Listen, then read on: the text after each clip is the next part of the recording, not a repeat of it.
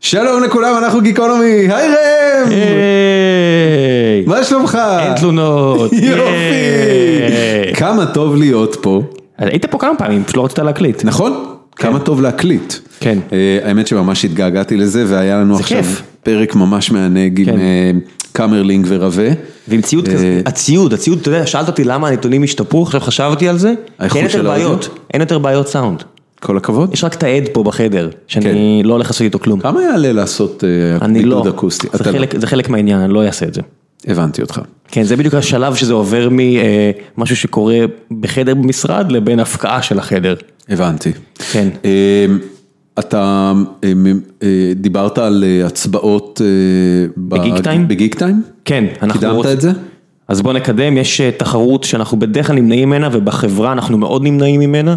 כל סקר שהיה שקשור לחברה שלנו, צחקנו עליו קצת בתוך החברה ועזבנו את זה, אבל הפודקאסטים זה טיפה יותר חשוב כי יש אה, חסויות ובלאגנים, וזה אחלה פיץ' להגיד למפרסמים שלא באמת יודעים מה זה פודקאסטים הרבה פעמים, זכינו בכל הפרסים, אז הנה שוב אנחנו רוצים לזכות בכל הפרסים, יש לנו שלושה פודקאסטים, את ציון שלוש בכל יום נתון בגיקונומי, מת- מתמודדים בכמה קטגוריות ויש את סמק שמתמודדים בקטגוריות הפודקאסט המצחיק.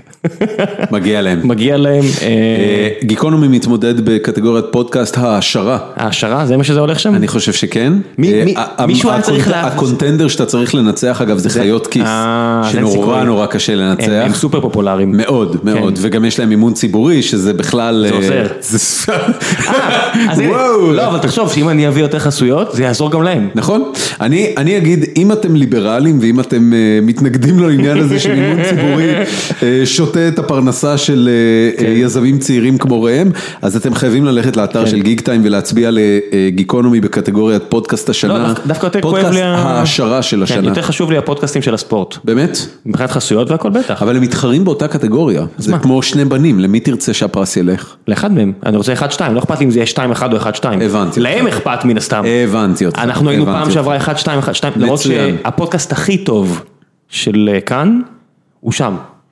הוא בספורט. הבנתי. שער, אין לי בעיה לפרגן כי זה אורי לוי שיגיע פה, פעם היחידה שגיקונומי יהיה בה אורח של ספורט, יהיה אורי לוי. עוד מעט, אמ, אז גם אחלה. באתר גיק טיים, אה, הפודקאסטים של השנה, בקטגוריית הספורט ציון שלוש ובכל יום נתון, נכון. אנא הצביעו, ובקטגוריית העשרה גיקונומי, הפודקאסט הזה, שאם אתם מאזינים אולי. אתם נהנים. וסמק. וסעמק, אה, חברינו היקרים מסיליקון ואלי, איתי ואפי, אה, עם פודקאסט ההומור של השנה. כן, יש אה, אפי, אתה יודע, שהוא בארץ, הוא בכפר סבא, שהוא שם, הוא שם, אתה רוצה לתת חסות? או ש... אנחנו ניתן חסות. יאללה. ונותני החסות שלנו לפרק הקרוב, זו חברה שאתה מכיר ואמרו לי, מה זה פרק עם דורון? תמסור לו דש. אה, תודה רבה. חברת אוברוולף, אתה רוצה, אה, אתה יודע, יש לי פה טקסט וזה מצחיק, אבל אנחנו שנינו מכירים את החברה כל כך טוב, אוברוולף היא אחת מהחברות הוותיקות בארץ שמתעסקות בגיימינג, אבל ממש גיימינג, לא casual games ולא slot machines ודברים כאלה, אלא proper hardcore gaming, הם חברה שמייצרת אפליקציות לגיימרים. יש להם מגוון רחב של אפליקציות, במקור הטכנולוגיה שלהם הייתה טכנולוגיה של אה, להציג ווידג'טים בזמן שאתה משחק משחקים ב full screen, אה, היום הם כבר פלטפורמה שמאפשרת למפתחים אה, לבנות שלל אפליקציות מעליהן, ואני אני מכיר כמה סטארט-אפים שהמוצר שלהם כסטארט-אפ יושב על הפלטפורמה של אוברוולף, ואני לא מכיר בכלל חברות בארץ שיש להם אפילו משהו שדומה לזה, זאת אומרת שהם בנו ecosystem של אפליקציות, שסטארט-אפים ישראלים קמו רק על בסיס האפליקציות שהם בנו בחנות האפליקציות של אוברוולף, זה דבר מאוד מאוד נדיר. באתי להגיד וויקס, אבל זה לא נכון. לא, אין, אין, באמת שאין דברים כאלה, אתה יודע, יש... קנו חברות אחרות, אבל זה נכון, לא... נכון, יש אנשים ש... יש חברות בארץ למשל שיש להם אפליקציות לוורדפרס או פלאגינים לוורדפרס, אבל משהו אוטומטית זה ברמה... לא חברה ישראלית. נכון, בגלל זה אני אומר, זה, אה, אה, זה דבר מאוד מאוד נדיר, חברה מאוד מאוד ייחודית. אנחנו מכירים את היזמים כבר עשור. נכון, והם, אה, והם אנשי גיימינג משובחים ומעולים, החסות היא אגב לגיוס, אני לא רואה מה כתוב כן, לך. אז הם, הם אפילו מחפשים אנשים שהם לא בטכנולוגיות שלנו, אז איזה כיף. איזה כיף לקדם, לא אכפת לנו. כן, אנשי data ו-C Sharp ו Java, אה, אנשי לבל, אנשי Node ו React שאני חולק איתם, יש לי הסכם איתם של עובדים שלא בדיוק מתאימים לנו, אני שולח להם והם עושים את זה גם הפוך. הפוך, אז זה כיף גדול, אחוות יזמים הזו שיש אה, בארץ והיא מאוד נהוגה. אה, אני מאוד ממליץ לכם לבדוק את החברה הזו, כי הם גם גייסו לאחרונה כסף מאינטל קפיטל, אז זה לא הולך להיגמר בקרוב. סטארט-אפ מעולה, בקיצור, הם כן. סטארט-אפ מעולה, הם רווחיים אגב, הם חברה מהאהובות עליי בארץ, והם... אחד הדברים שבאמת מאוד מרשים אצל אצל אורי מרשן, המנכ"ל והיזם, זה שהוא בונה חברה for good, זאת חברה שכבר קיימת עשור ורק עכשיו מתחילה, לפרוח, מתחיל, לא, זה זה כאילו, אתה יודע, דיברנו על אפיק לפני כמה כמה שבועות במשרד. ועל העובדה שהחברה הזאת 25 שנה אחרי הקמתה היא היום נהנית מהפריחה הכי גדולה שלה. החברה הזאת זה חברה שיש הרבה יותר עתיד שלה לפניה מאשר עבר וזאת חברה בת עשר, זה מאוד לא טריוויאלי לסטארט-אפ לא. ישראלי. אם אתם מחפשים עבודה, אה, מומלץ בחום. ועכשיו גיקונומי, פרק 296, אה, קוורטט הקולנוע, איזה כיף ששוב הצלחנו לעשות פרק כזה, תהנו.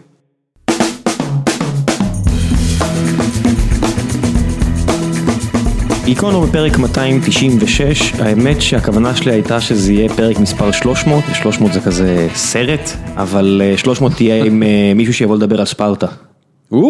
כן, אה, אם כבר גיק אז נהיה גיק עד הסוף, אז סביבי פה בשולחן, שולחן המכובדים יש פה את מיודענו דורון שלא היה... שלום! לפחות 150 פרקים. נורא מרגש אותי להיות פה. וגם אותנו אה, מרגש לארח אותך, ושניים ממבקרי הקולנוע הנהדרים בארץ. האהובים והנהדרים. אתם היחידים שהטוקבקים שלהם לא מלאים ב... למה הבאתם את הבחור הזה לדרג? הטוקבקים שלי מלאים בתמות. לא, הרבה פחות, הרבה פחות, בדקתי. אה, זאת אומרת, יש... הייטרים, haters gonna hate, זה מי אמרה את זה. אה, אצלך אבל יאיר לא מגיעים הייטרים לסינמסקופ. טיילר סוויפט. תודה רבה, טיילר סוויפט, טיילר סוויפט, כן, כן, אבל נערות. אגב, את יאיר שונאים יותר, אבל זה כי הוא יותר... אמ, איך שונאים אותך? יש לך לא משלך, מי מגיע לסינמסקופ? לא באמת שונאים אותך. לא, את תומר זה רק בגלל שהוא מדרג את טרנטינו וסטאר וורס, וברגע שאתה מדרג את טרנטינו ובוחר... כן, אתה מועד לפורענות, אתה שם את עצמך in harm's way. למרות שעכשיו, אחרי הסטאר וורס האחרון הזה, זה דירוגים שצריכים באמת להתחיל מלמטה. זאת אומרת, הריב האמיתי עכשיו הוא מה יותר נורא. מי יצליח להשפיל את הסרט יותר? מה זה משנה, אגב, אוקיי. כולם קראו ביקורות על קץ, אם כבר מדברים? וואו. הכיף שלהם, אני רוצה לספר לך משהו. קץ, ראיתי בקרובים של זה בארצות הברית לאורך החודשים האחרונים, והילדים שלי נורא התלהבו מזה, והנה הזדמן המקרה, והם עכשיו אצל סבא וסבתא שלהם בחיפה, וההורים שלי שמתים על מיוזיקלס, וכמובן ראו את קץ על הבמה לפני הרבה שנים בלונדון, אמרו חייבים לקחת את הילדים לקץ, והילדים גם שמחו. בקיצור, תוך כדי שאנחנו מתכוננים לפרק, אז אני רואה את אשתי כותבת בקבוצה המשפחתית, נו איך היה הסרט, ואחותי שגם גרה בחיפה והתלוותה אליהם, כותבת בשברון לב, הילדים לא עמדו בזה, יצאנו באמצע. ראיתי ביקורת? לא ראיתי את הילדים, הילדים שלי בני שמונה ועשר, הם לא יצאו מסרט בחיים שלהם. אני ראיתי כן. ביקורת שהכותרת שלה היא I've seen things no human should see. וזה לא היה איזה בלוגר, זה היה בעיתון. בעשור הזה בגללך, אני וזוגתי יצאנו מסרט, היא יצאה בסרט באמצע, אחרי רבע שעה, ואמרה לי לקלל אותך. נכון, מה זה היה? תזכיר לי. של הבמאי היווני. אה, להרוג אייל קדוש, נכון? להרוג אייל קדוש. עכשיו ראיתי את הביקורת שלך, אמרתי וואו, תומר כל כך עף על הסרט, אנחנו חייבים ללכת לראות את זה, ואחרי רבע שעה, אה, ליפז נעמדה, קיללה אותי והלכה. ואני לא, לא ידעתי מה לעשות, אם צריך להישאר. האחריות השילוחית של מבקר הקולנוע. אז עכשיו אני אספר לכם משהו מחיים של אה, אמריקאי פריבילגי בסיליקון ואלי. כל הקולנועים שעוד איכשהו שרדו את השנים האחרונות בעידן הסטרימינג הם קולנועים שהכורסאות שלהם הם כורסאות אה, טלוויזיה מפנקות. אוקיי. בקולנועים המשודרגים. ב-VIP למיניהם. כן, כן, כן, אבל זה הסטנדרט כבר בארצות כן. הברית. והקולנועים המשודרגים יותר יש גם חימום. זאת אומרת המושב מתחמם אה, אה. מעצמו. אז אתה יכול, עכשיו התוצאה של הדבר הזה זה שאם הסרט טוב אתה רואה את הסרט ונהנה, ואם הסרט גרוע אתה פשוט דופק תנומה לא נורמלית, וקם אחרי שעה וחצי והולך הביתה. לנו יש, בגלל שאנחנו הרבה פעמים מוזמנים להקרנות מוקדמות, אז יש כזה מין עניין הזה של לא יוצאים באמצע מהקרנה כשהוזמנת אליה, כלומר זה לא מנומס. הבנתי. אבל אז הפתרון היחידי הוא, לא, זה לא לנמנם, זה ללכת לישון. הבנתי. כאילו זה לא שזה תופס אותך, זה שאתה באופן יזום אתה אומר אני סיימתי. אני רוצה לשאול אותך יאיר, כי כשהתכתבנו בקבוצה לקראת הפרק הזה, כתבת שאתה לא הולך להקרנות של סטאר וורס. זה לא שאני לא עולה, אתה לא, לא מוזמן, לא- לא למה? כי אתה מתעסק בקולנוע איכותי? אני מציע לספר אותו לפרטיו כי זה סיפור טוב. רבת עם פורום פילם? ב-2005. הופה, מה עשית? What did you do? רגע, אז זה התחיל כאנקדוטה מקומית, אבל עכשיו זה האנקדוטה גלובלית, כי הבעלים של פורום פילם ותיאטרות ישראל וכל זה, זה מוקי גרדינגר, שהוא עכשיו בעל בתי הקולנוע הגדול ביותר בעולם, וזה מדהים שכל דבר שהוא עשה בארץ, החל מלהחרים אותי, אחר כך הוא עשה בקנה מידה הרבה יותר גדול. כלומר, אם אתם רוצים לדעת מה הולך להיות העתיד של הקולנוע, תראו מה מוקי גרדינגר עושה בארץ, ואז תכפילו את זה בעשרת אלפים. הבנתי. כי עכשיו הוא החרים את הבפטה אחרי רומא, אחרי רומא בשנה שעברה, כשרומא זכה בבפטה, אז כל הרשת, הרשת של סיני וולד, שזו הרשת שהוא המנהל שלה, שהתאחדה עם, עם תיאטרות ישראל וסינמה סיטי של אה, מזרח אירופה, אז הוא קבע שמצביעי הבפטה שיש להם כזה כרטיס שיכולים להיכנס חינם, לא יכולים יותר להיכנס לקולנועים. You're banned. בדיוק, אם אתם נותנים פרסים לנטפליקס, לא אצלנו וכל זה. אז... אה, אה, הוא נפגע מזה שהם נתנו פרס לנטפליקס? זה לא נפגע, זה בריונות כן. פרופר, זה לא שהרגשות כן, כן. שלנו רגשות, הוא רוצה לקבוע עובדה שאומר נטפליקס לא תקבל פרסים, והוא יעשה את. הוא אשם בזה שהאירי יצא לקולנוע בתור סרט? לא, זה כבר נטפליקס העולמית. זה, אבל הוא אשם, נגיד, נטפליקס, אה, למה האירי לא הוקרן ב-yes planet ברב חן בישראל? מהסיבה כי הוא נלחם בנטפליקס? כן. הוא רוצה, הוא נלחם בלב. הם עושה טובה גדולה לצופים, אני מאוד נהניתי מהמיני סדרה הזו, מאוד מאוד. אגב, אני, בלי שום קשר למה ש... זאת אומרת, לעניינים ברומו של עולם, זה חד משמעית דבר שכמה שאהבתי אותו כסרט, אני ממליץ בחום לצפות פה בבית. יש את הבחור שפרסם בפייסבוק את החלוקה לארבעה פרקים צודק בול. נכון, זה 45 דקות כפול 6 או 5, משהו כפול 4 אפילו. ולא פלא באמת, זאת אומרת, גם סקורסזה, עם כל זה שהוא נוטה להיות overlong, הבן אדם עשה את, איך קראו לזה? שתיקה קראו לזה בעברית? כן, Silence. סרט עם קיילו רן. זאת אומרת, לא רק שלא קורה בו כלום, אלא לא קורה בו כלום לאורך כמעט שלוש שעות. אני רוצה להגיד לך, אני ראיתי את שתיקה בטיסה. וואו, מושלם. בלופ הייתי רואה את זה בטיסה. כשהסרט נגמר, אני הייתי כל כך אמוציונלי, באמת, עברה עליי חוויה מטורפת, אני לא יודע מה היה שם, השילוב של העייפות והטיסת לילה והסרט המאוד מאוד ארוך וכבד ואכזרי גם. כן, אכזרי מאוד. אז... אה, והוא נגמר חזק. כן. הסוף שלו שווה את ה... ובסוף אני אמרתי, תקשיב. מה, למה לא ראיתי את זה בקולנוע, זה יצירת מופת. אז אפשר לפתוח את זה, אפשר גם לעשות פרק שלם לזה, יש לי תזה שלמה שאני צריך לכתוב על זה. אה, אני נורא נהנה בסרטים בטיסה. אני ממש כאילו... זה באמת כיף. יש משהו בטיסה, כנראה אולי החמצן הדליל, לא יודע מה הסיבה, או זה שאין הרבה מבחר, בין אם אני מוריד לי סרטים של נטפליקס לטלפון, או בסרטים מהמסכים המצ'וקמקים בטיסות. אני רואה סרטים ואני בוכה, אני לא, אני בוכה בסרטים בטיסה. אני ממש מבין אותך. ואם זה מצחיק, אני צוחק בקול רם כמו אידיוט. ראיתי עכשיו בטיסה את עד אסטרה. אתה ראית את זה? עדיין לא ראיתי, אני חושב שזה כזה שחרר לי סרטי השנה שלי, זה סרט שכל כך אהבתי. תקשיב, זה היה מאוד מעניין. אני, יש לי עכשיו אה, מסורת, בטיסות האחרונות יצא לי לראות הרבה סרטי חלל, אז זה התחיל מ First Man, מוקדם יותר השנה, כן. ואחרי זה, אני לא יודע אם יצא לכם לראות, אבל יצא דוקומנטרי על אפולו 11. ראיתי, בוודאי. לא, אני לא ראיתי, אבל אני מחכה שזה יגיע ל... אז יש אותו, יש אותו, הוא יותר טוב מ First Man, למרבה הצער. הוא יותר טוב מכל סרט על תוכנית החלל האמריקאית, מ-The Right Stuff ומאפולו 13 ומ First. The Right Stuff, כבודו במקומו, אבל השאר יש משהו. תקשיב, זה סרט דוקומנטרי באמת מופתי. קודם כל, בחירה אומנותית מאוד מאוד מעניינת, אין קריינות. אין אף ריצ'רד אטנבורו שאומר, ואז הטייסים עולים לחללית. זאת אומרת, כל מה שיש שם זה פשוט footage מסודר ליניארית לפי ציר הזמן של המסע בחלל.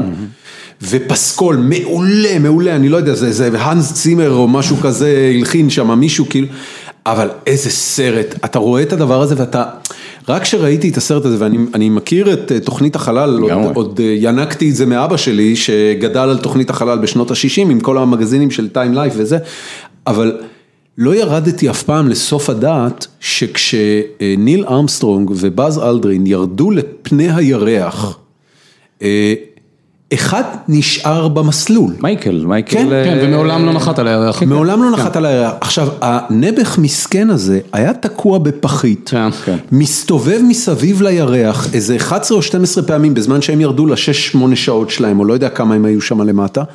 עכשיו, הוא לבד, בפחית. עכשיו, תקשיב, הסרט זאת... פעם ראשונה שהצלחתי לקבל את התחושה של מה זה אומר שאתה במשימת חלל והשניים יורדים למטה לירח ואתה נשאר בפחית עכשיו. לא יכול לקנות סיגריות. תקשיב, אם הם... אבל אני רוצה, הוא קיבל את הג'וב הזה כי הם היו יכולים להתפוצץ שלוש פעמים בניתוק, בנחיתה ובהמראה, אז כאילו, אז הוא יחסית, מקסימום היה רק נשאר... לאיש שכתב את הפסקול שאהבת קוראים מט מורטון, אני לא מכיר, אני לא יודע... מופת. סרט דוקומנטרי מדהים. שאנחנו מדברים פה על קולנוע, אחד הדברים המדהימים בקשר לנחיתה על הירח, שהתמונה המפורסמת, התמונת סטילס המפורסמת של...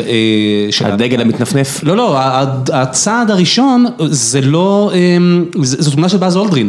כן, זה לא ניל אמסטרונג, ניל אמסטרונג לא היה מי שיצלם את ניל אמסטרונג, עכשיו זו עובדה שאנשים פשוט מקבלים את זה כמובן מאליו, עד שאתה עוצר שנייה, אבל מי צילם, אז לא, אז זה לא ניל אמסטרונג. מה זה מי צילם באולפן, מה הכוונה מי צילם? נכון, סטנלי קובריק באולפן. אתה ראית, שמעתם שהוא הביא אגרוף למישהו? כן, מה זה שמענו, יש את זה ביוטיוב. מישהו אומר לו על הקונספירציה וזה, והוא פשוט דופק, הוא פשוט הביא לו אגרוף. שהוא ארס קטן, אתה יודע, בסוף מדובר בארס. 50 שנה של לא נחתם, לא נחתם, לא נחתם, הבא מקבל כדור בכתף, מה אומרים? נעשה אגב סרט שנשמע נורא מגניב והוא איום ונורא על הקונספירציה. קובריק מביים את הנחיתה. על זה? חדר 237? זה זה? לא, זה טוב, זה דוקו. יש... אה, feature רע מאוד, מאוד לא מצחיק, על סטנלי קובריק, אני לא זוכר איך קוראים לו, משהו אבל אני, כל הנושא, העולם של קונספירציות עושה לי ממש בחילה נוראית, האופן שבו קל להכניס fake news וכאילו ושקרים לתוך ה system. אבל אתה אדם מסורתי, זה הכל קונספירציות. אתה יודע, אנחנו חוגגים עכשיו חנוכה, אוקיי? שמונה ימים, נס פח השמן. כמובן, מן. תוכיח לי שלא. זה אותו דבר על הירח, תוכיח לי שלא. שוב, זה עניין של עדות, בגלל שהייתה עדות כל כך גדולה שזה קרה, הרי שוב, אנחנו יודעים שאנחנו כולנו אנשי תקשורת ברמה כזו או אחרת, לא קל לשמור דברים בסוד. נכון. מישהו... נכון, נכון. מה זה מישהו? הרוסים שניסו לדפוק אותם, והיה להם סוכנים בכל מקום, רק היו צריכים לתפוס איזה סטילס אחד מהאולפן הזה. אז אם יש לך מספיק אנשים שהיו עדים לאירוע, בין אם זה... חייזרים באזור 58. מתיתיהו כהן גדול בן יוחנן ובין אם זה הנחיתה על הירח, אז מישהו היה מדליף, תקשיבו, לא היה. כן. לא קרה. אנשים אוהבים לדבר, עכשיו, היום אני ודורון היינו באירוע ומישהו שם שניגש אלינו, שקשור אלינו, לא ישירות, אבל מגיע אלינו והוא היה מעורב בכל מיני מבצעים מיוחדים של ישראל, והיה איזה משהו עליו, הוא אומר, ראית שזה אני, נכון?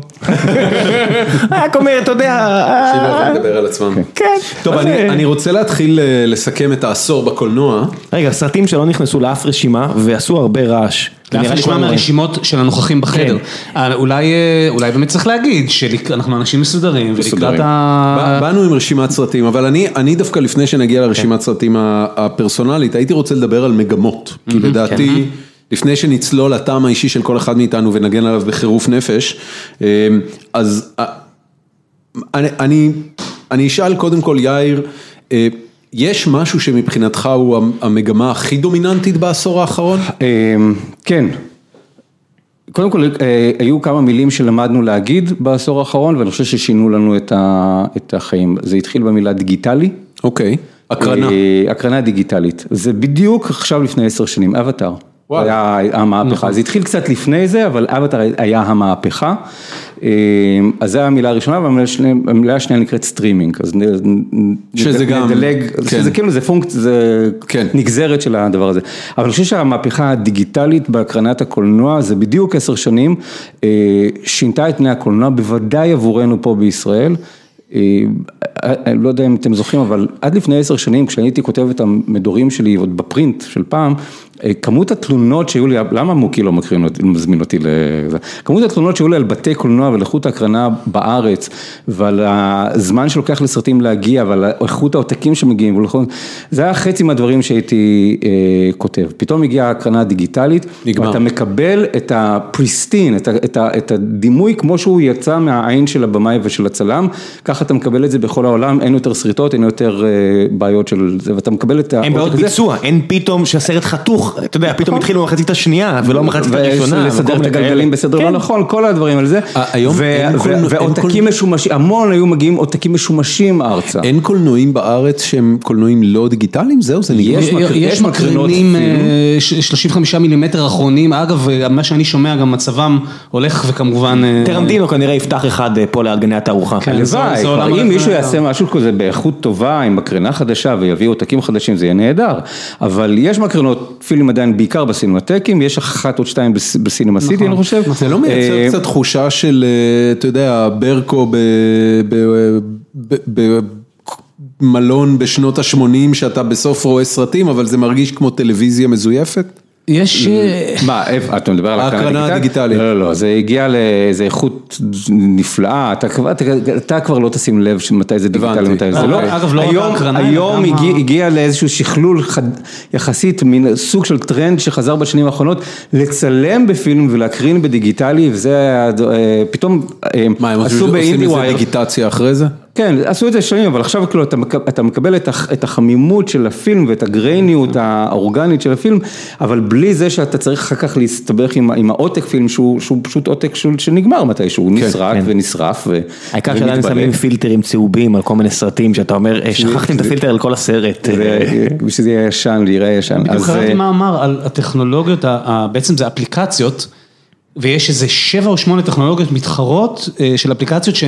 משחזרות את הפילם לוק לתוך הדיגיטל, טכנולוגיות מתחרות נורא נורא מתוחכמות, זאת אומרת חלקן מאוד זולות ואבייליבל לכל אחד, חלקן זה דברים פשוט מדהימים שמייצרים למשל שריטות רנדומליות שלא חוזרות על עצמן ודברים ברמת הגריין שבאמת, עכשיו באמת אין ספק שסרטים דיגיטליים לא מטופלים בכלל נראים נורא, אני לא מסוגל לראות, לא מסוגל לראות דיגיטל לא מטופל. אבל כבר זה לא קיים, אתה רואה את זה רק אולי באייפון או ביוטיוב. כשלא עושים שום טיפול. והחומר, אתה מקבל אותו כמו שהוא יצא מהמצלמה, הוא נראה, מה שבדור שלי קוראים, הוא נראה וידאו. אה, הוא נראה כמו אופרת סבון, אפקט אופרת. כן, הוא נראה לא, אני לא יכול לראות. ריח של וידאו, כן. כן, בדיוק. זה סיפור של פריים רייט? זה פשוט יותר מדי פריימים בשנייה? אז קודם כל, יש בזה פריים רייט, כי זה עבר מ-25 ל-24, זה התיקון הקטן של להעביר את זה ממה שהיה וידאו של טלוויזיה לפריים, וזה. אבל יש בזה גם עניינים של סוגי העדשות וסוגי הסנסורים, כאילו פעם היה סנסור. ה-CCD, מה שנקרא CCD. כבר לא CCD, זה כבר סנסורים שהם יחסית, אני חושב שהמצלמות, מצלמות IMX דיגיטליות, אז למה אתה צריך מצלמת איימקס דיגיטלי, הרי יש לך רזולוציה של איימקס כבר באייפון, מה אתה צריך, אז יש סנסור שהוא פשוט גדול יותר, ואז איכות הקליטה, יש בזה משהו כמו הגייט של פעם. אם תראו את הסרט הישראלי, קצפת ודובדבנים, סרט שהדהים אותי בצילום שלו, צילום של גיא רז, שנראה פילם לגמרי, אפילו 16 מילימטר, נפלא וכל זה, וצולם כולו בדיגיטלי, וזה נראה מאוד מאוד יפה. וזה מה, זה עבודת post production פשוט שהוא עשה? זה, שוב, זה אומנות בפני עצמה, אז חלק מזה זה לדעת באיזה עדשה להשתמש, בערך, ב ASA וכל הדברים האלה, אבל הרבה מזה זה post production. מה שאתה בעצם אומר, אם אני מנסה רגע להוריד את זה למקום שבו הצופה הממוצע ירגיש, אתה בעצם אומר, הקולנוע פשוט נהיה חוויה טובה יותר. כן, ללכת לקולנוע בארץ, להבדיל מבעבר, עכשיו כמעט אין תקלות, לפחות לא מהדרמטיות, ויותר מזה, סרטים מגיעים בו ביום, והרבה פעמים יום לפני. נכון, נכון, סטאר וורס היה פה שלושה ימים לפני? כן, וגם, כל מיני, כי פעם להביא סרט ארצה, אז היית צריך להביא שישה גלגלים מפח. רגע, היום זה download או שזה הרדיסק? זה עדיין הרדיסק. זה עדיין הרדיסק, אבל יש כבר, בסינמטקים כבר עובדים על download של הספרה, ומורידים קבצים מקודדים ל ProRes וכן הלאה, גם זה הולך ונכנס. ופתאום אתה רואה סרטים כמו הסרט הופעה של ברוס ספרינגסטין, שמגיע להקרנה חד פעמית. פתאום אפשר לעשות אירועים חד פעמיים, או האופרות שאתה רואה פתאום בכל הבתי קולנוע, או סרט כמו The Lighthouse שעולה בשבוע הבא לכמה הקרנות בסינמטק, שהמפיץ שלו לא היה מעז להביא גלגלי פילים ולשים עליהם תרגום בעברית וכל זה היה עולה, רק הטיסה לא הייתה מחזירה את עצמה. זה בעצם משפר את ההיצע של הקולנוע בארץ. לגמרי. אני חייב להגיד, זה כאילו נוגד את ההיגיון, אבל במקום שאני נמצא, סיליקון ואלי, שהוא מקום סופר רב תרבותי, אין קולנוע בינלאומי. אין קולנוע בינלאומי, יש אה, לפחות עשרה סינפלקסים עצומי ממדים, הם מציגים פחות או יותר ארבעה סרטים בכל רגע נתון, בכל השמונה עשרה אולמות שלהם, ואין קולנוע בינלאומי, לא אלמודובר ולא צרפתי ולא ספרדי, שום דבר מהדברים האלה, קולנוע מקסיקני כן מגיע, כי קליפורניה היא מדינה עם, mm-hmm. עם אוכלוסייה היספנית למעלה מ-50 אחוז, אז הקולנוע המקסיקני כן מגיע, אבל חוץ מזה אתה לא רואה כלום, וזה נורא מבאס. נכון. נורא מבאס, פשוט, אתה יודע, הקהל האמריקאי... את Parasite הייתי חייב לראות בווידאו. כי אין אותו בקולנוע. הקהל האמריקאי היה, היה ידוע לאורך לפחות... בבדלנות? זה מין בדלנות, זה, זה, יש להם בעיה גדולה מאוד עם, עם subtitles, הם לא סובלים subtitles. עכשיו... אתה אומר לא סובלים, אני חושב שפשוט לא יודעים לקרוא. אני חושב שזה ה... לא במהירות הזו. לא, הם לא... זה בוודאי לא הרגל שנבנה כמו בארץ. אני רואה גם בארץ כל הקולנוע, הקולנוע זר, נכון? זה ה... לא, אבל אתה יודע, באירופה הסרטים הם מדובבים, הם לא, אין כתוביות. יש ויש, כן, אבל... בפריז אתה עדיין יכול למצוא. אנחנו ראינו סרט בפריז, הסרט אמריקאי, הסרט של וודי אלן, וראינו אותו באנגלית. אבל פריז באמת יוצאת דופן. בשאנזליזה יש את זה.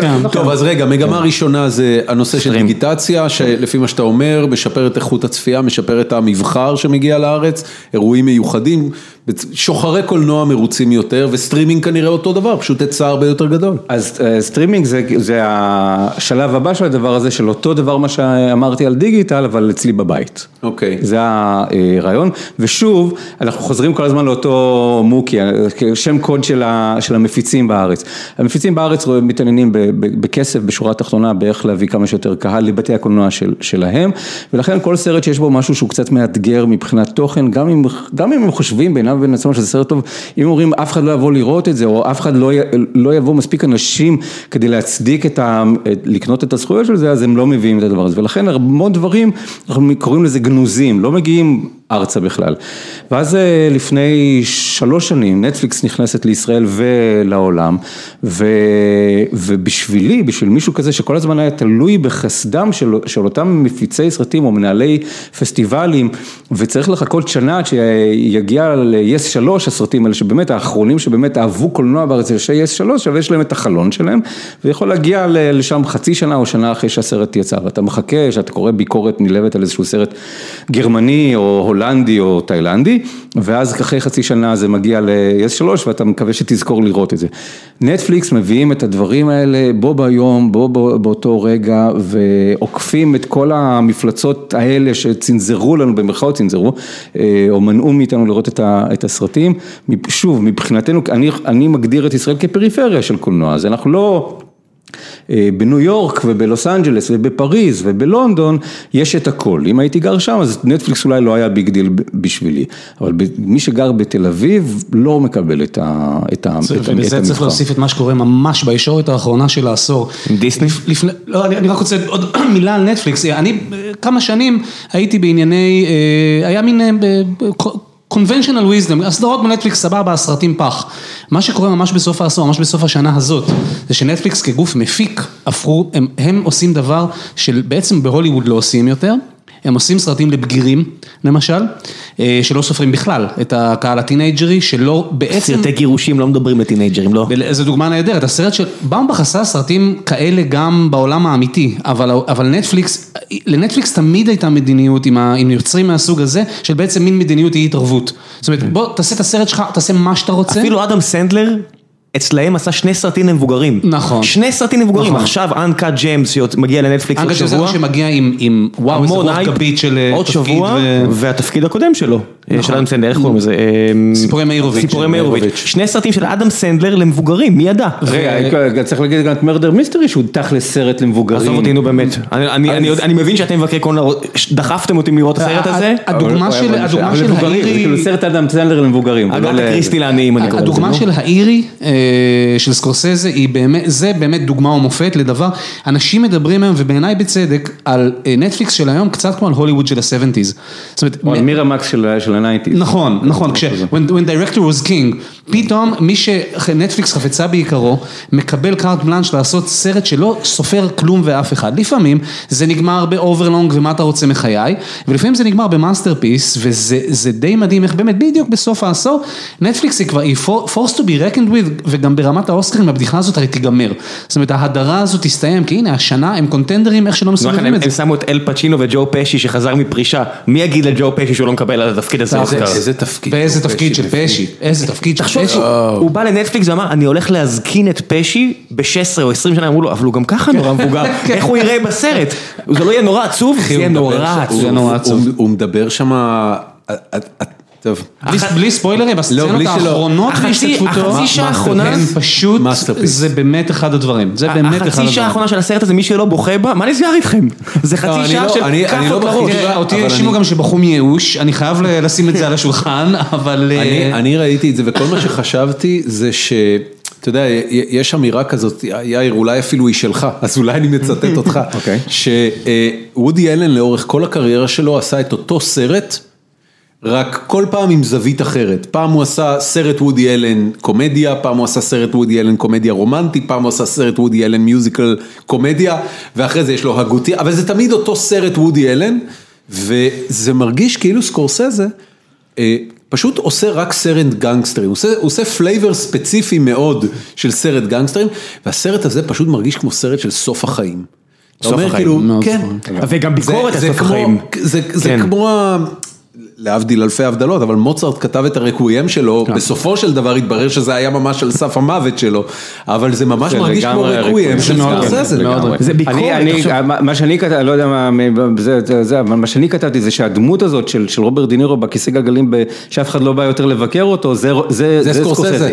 אז לא זה, שהוא נופל על הקיר, אני לא נכנס פה יותר מדי, אבל באיזושהי סצנה שהוא נופל על הקיר בלי כיסא והוא מסתכל ימינה שמאלה ואין מי שיעזור לו, ואתה אומר, אוי ואבוי, אוי ואבוי. אוי איזה סצנה. אם אם אני זוכר נכון, אתה כתבת, ומאוד אהבתי, אה, שהסרט הזה יותר נראה כמו סרט של קופולה. נכון? כן. יש, ובאמת יש, כי, יש בו פיל כן. קצת של הסנדק 2, הסוף של הסנדק 2, כן. ה-fall from grace, האדון שנשאר לבד, אגב. זה הסנדק 3. ו- אבל הסנדק 3. הסצנה האחרונה בסנדק 3 הוא נופל מהשרפרף. נכון, אבל זה רק זה. זה רק זה. לא, זה רק זה. הסנדק 2 זה שהוא מנתח את מלחמת העולם השנייה, שהוא מסביר למה היפנים, זה סצנה מדהימה בסנדק 2, נכון, שהוא נכון. אומר למה היפנים, הוא מצדיק את היפנים, הוא אומר היה מצור עליהם. נכון. אתה אומר, מה אמרת פה? אתה לא אמריקאי, מותר לך לדבר ככה? בשנות ה-70 כבר מותר. באופן כללי, האירי והסנדק שלהם, יש המון המון. מלחמת וייטנאם. עכשיו רק באמת לסגור את הפינה הזאת, שאני לא מכיר, אני לא מאמין שאיזשהו אולפן הוליוודי היום היה מעלה בדעתו לתת אור ירוק לפרויקט המשוגע הזה. 160 מיליון דולר. 160 מיליון דולר, ומי יראה את הדבר הזה? זה שלוש וחצי שעות של אנשים נורא זקנים. לא, עזוב את זה, תחשוב מה הוא מעלה שם. רצחו את קנדי? אני, אני רוצה, אני רוצה להגיד לך משהו לגבי אה, אה, איך, איך זה יושב אצל נטפליקס, כי בסופו של דבר נטפליקס הם לא פראיירים, זה יושב על ביזנס, אוקיי? בהוליווד, הבעיה הגדולה שלהם זה שיש להם אה, סטנדרט מסוים שהם כבר מחויבים אליו לבעלי, המש... לבעלי המניות שלהם ולמשקיעים ששמים את הכסף בסרטים, להחזרים מאוד מאוד גבוהים. בהוליווד, ומהירים, כן, ומהירים. אם אתה היום משקיע 100 מיליון דולר בהפקה של סרט וב opening weekend לא ראית בחזרה 150 מיליון דולר, זהו, זה כישלון. זה לא יושב להם על המטריצות החשבונאיות. נטפליקס פועלת לפי מטריצת הכנסות שונה לחלוטין.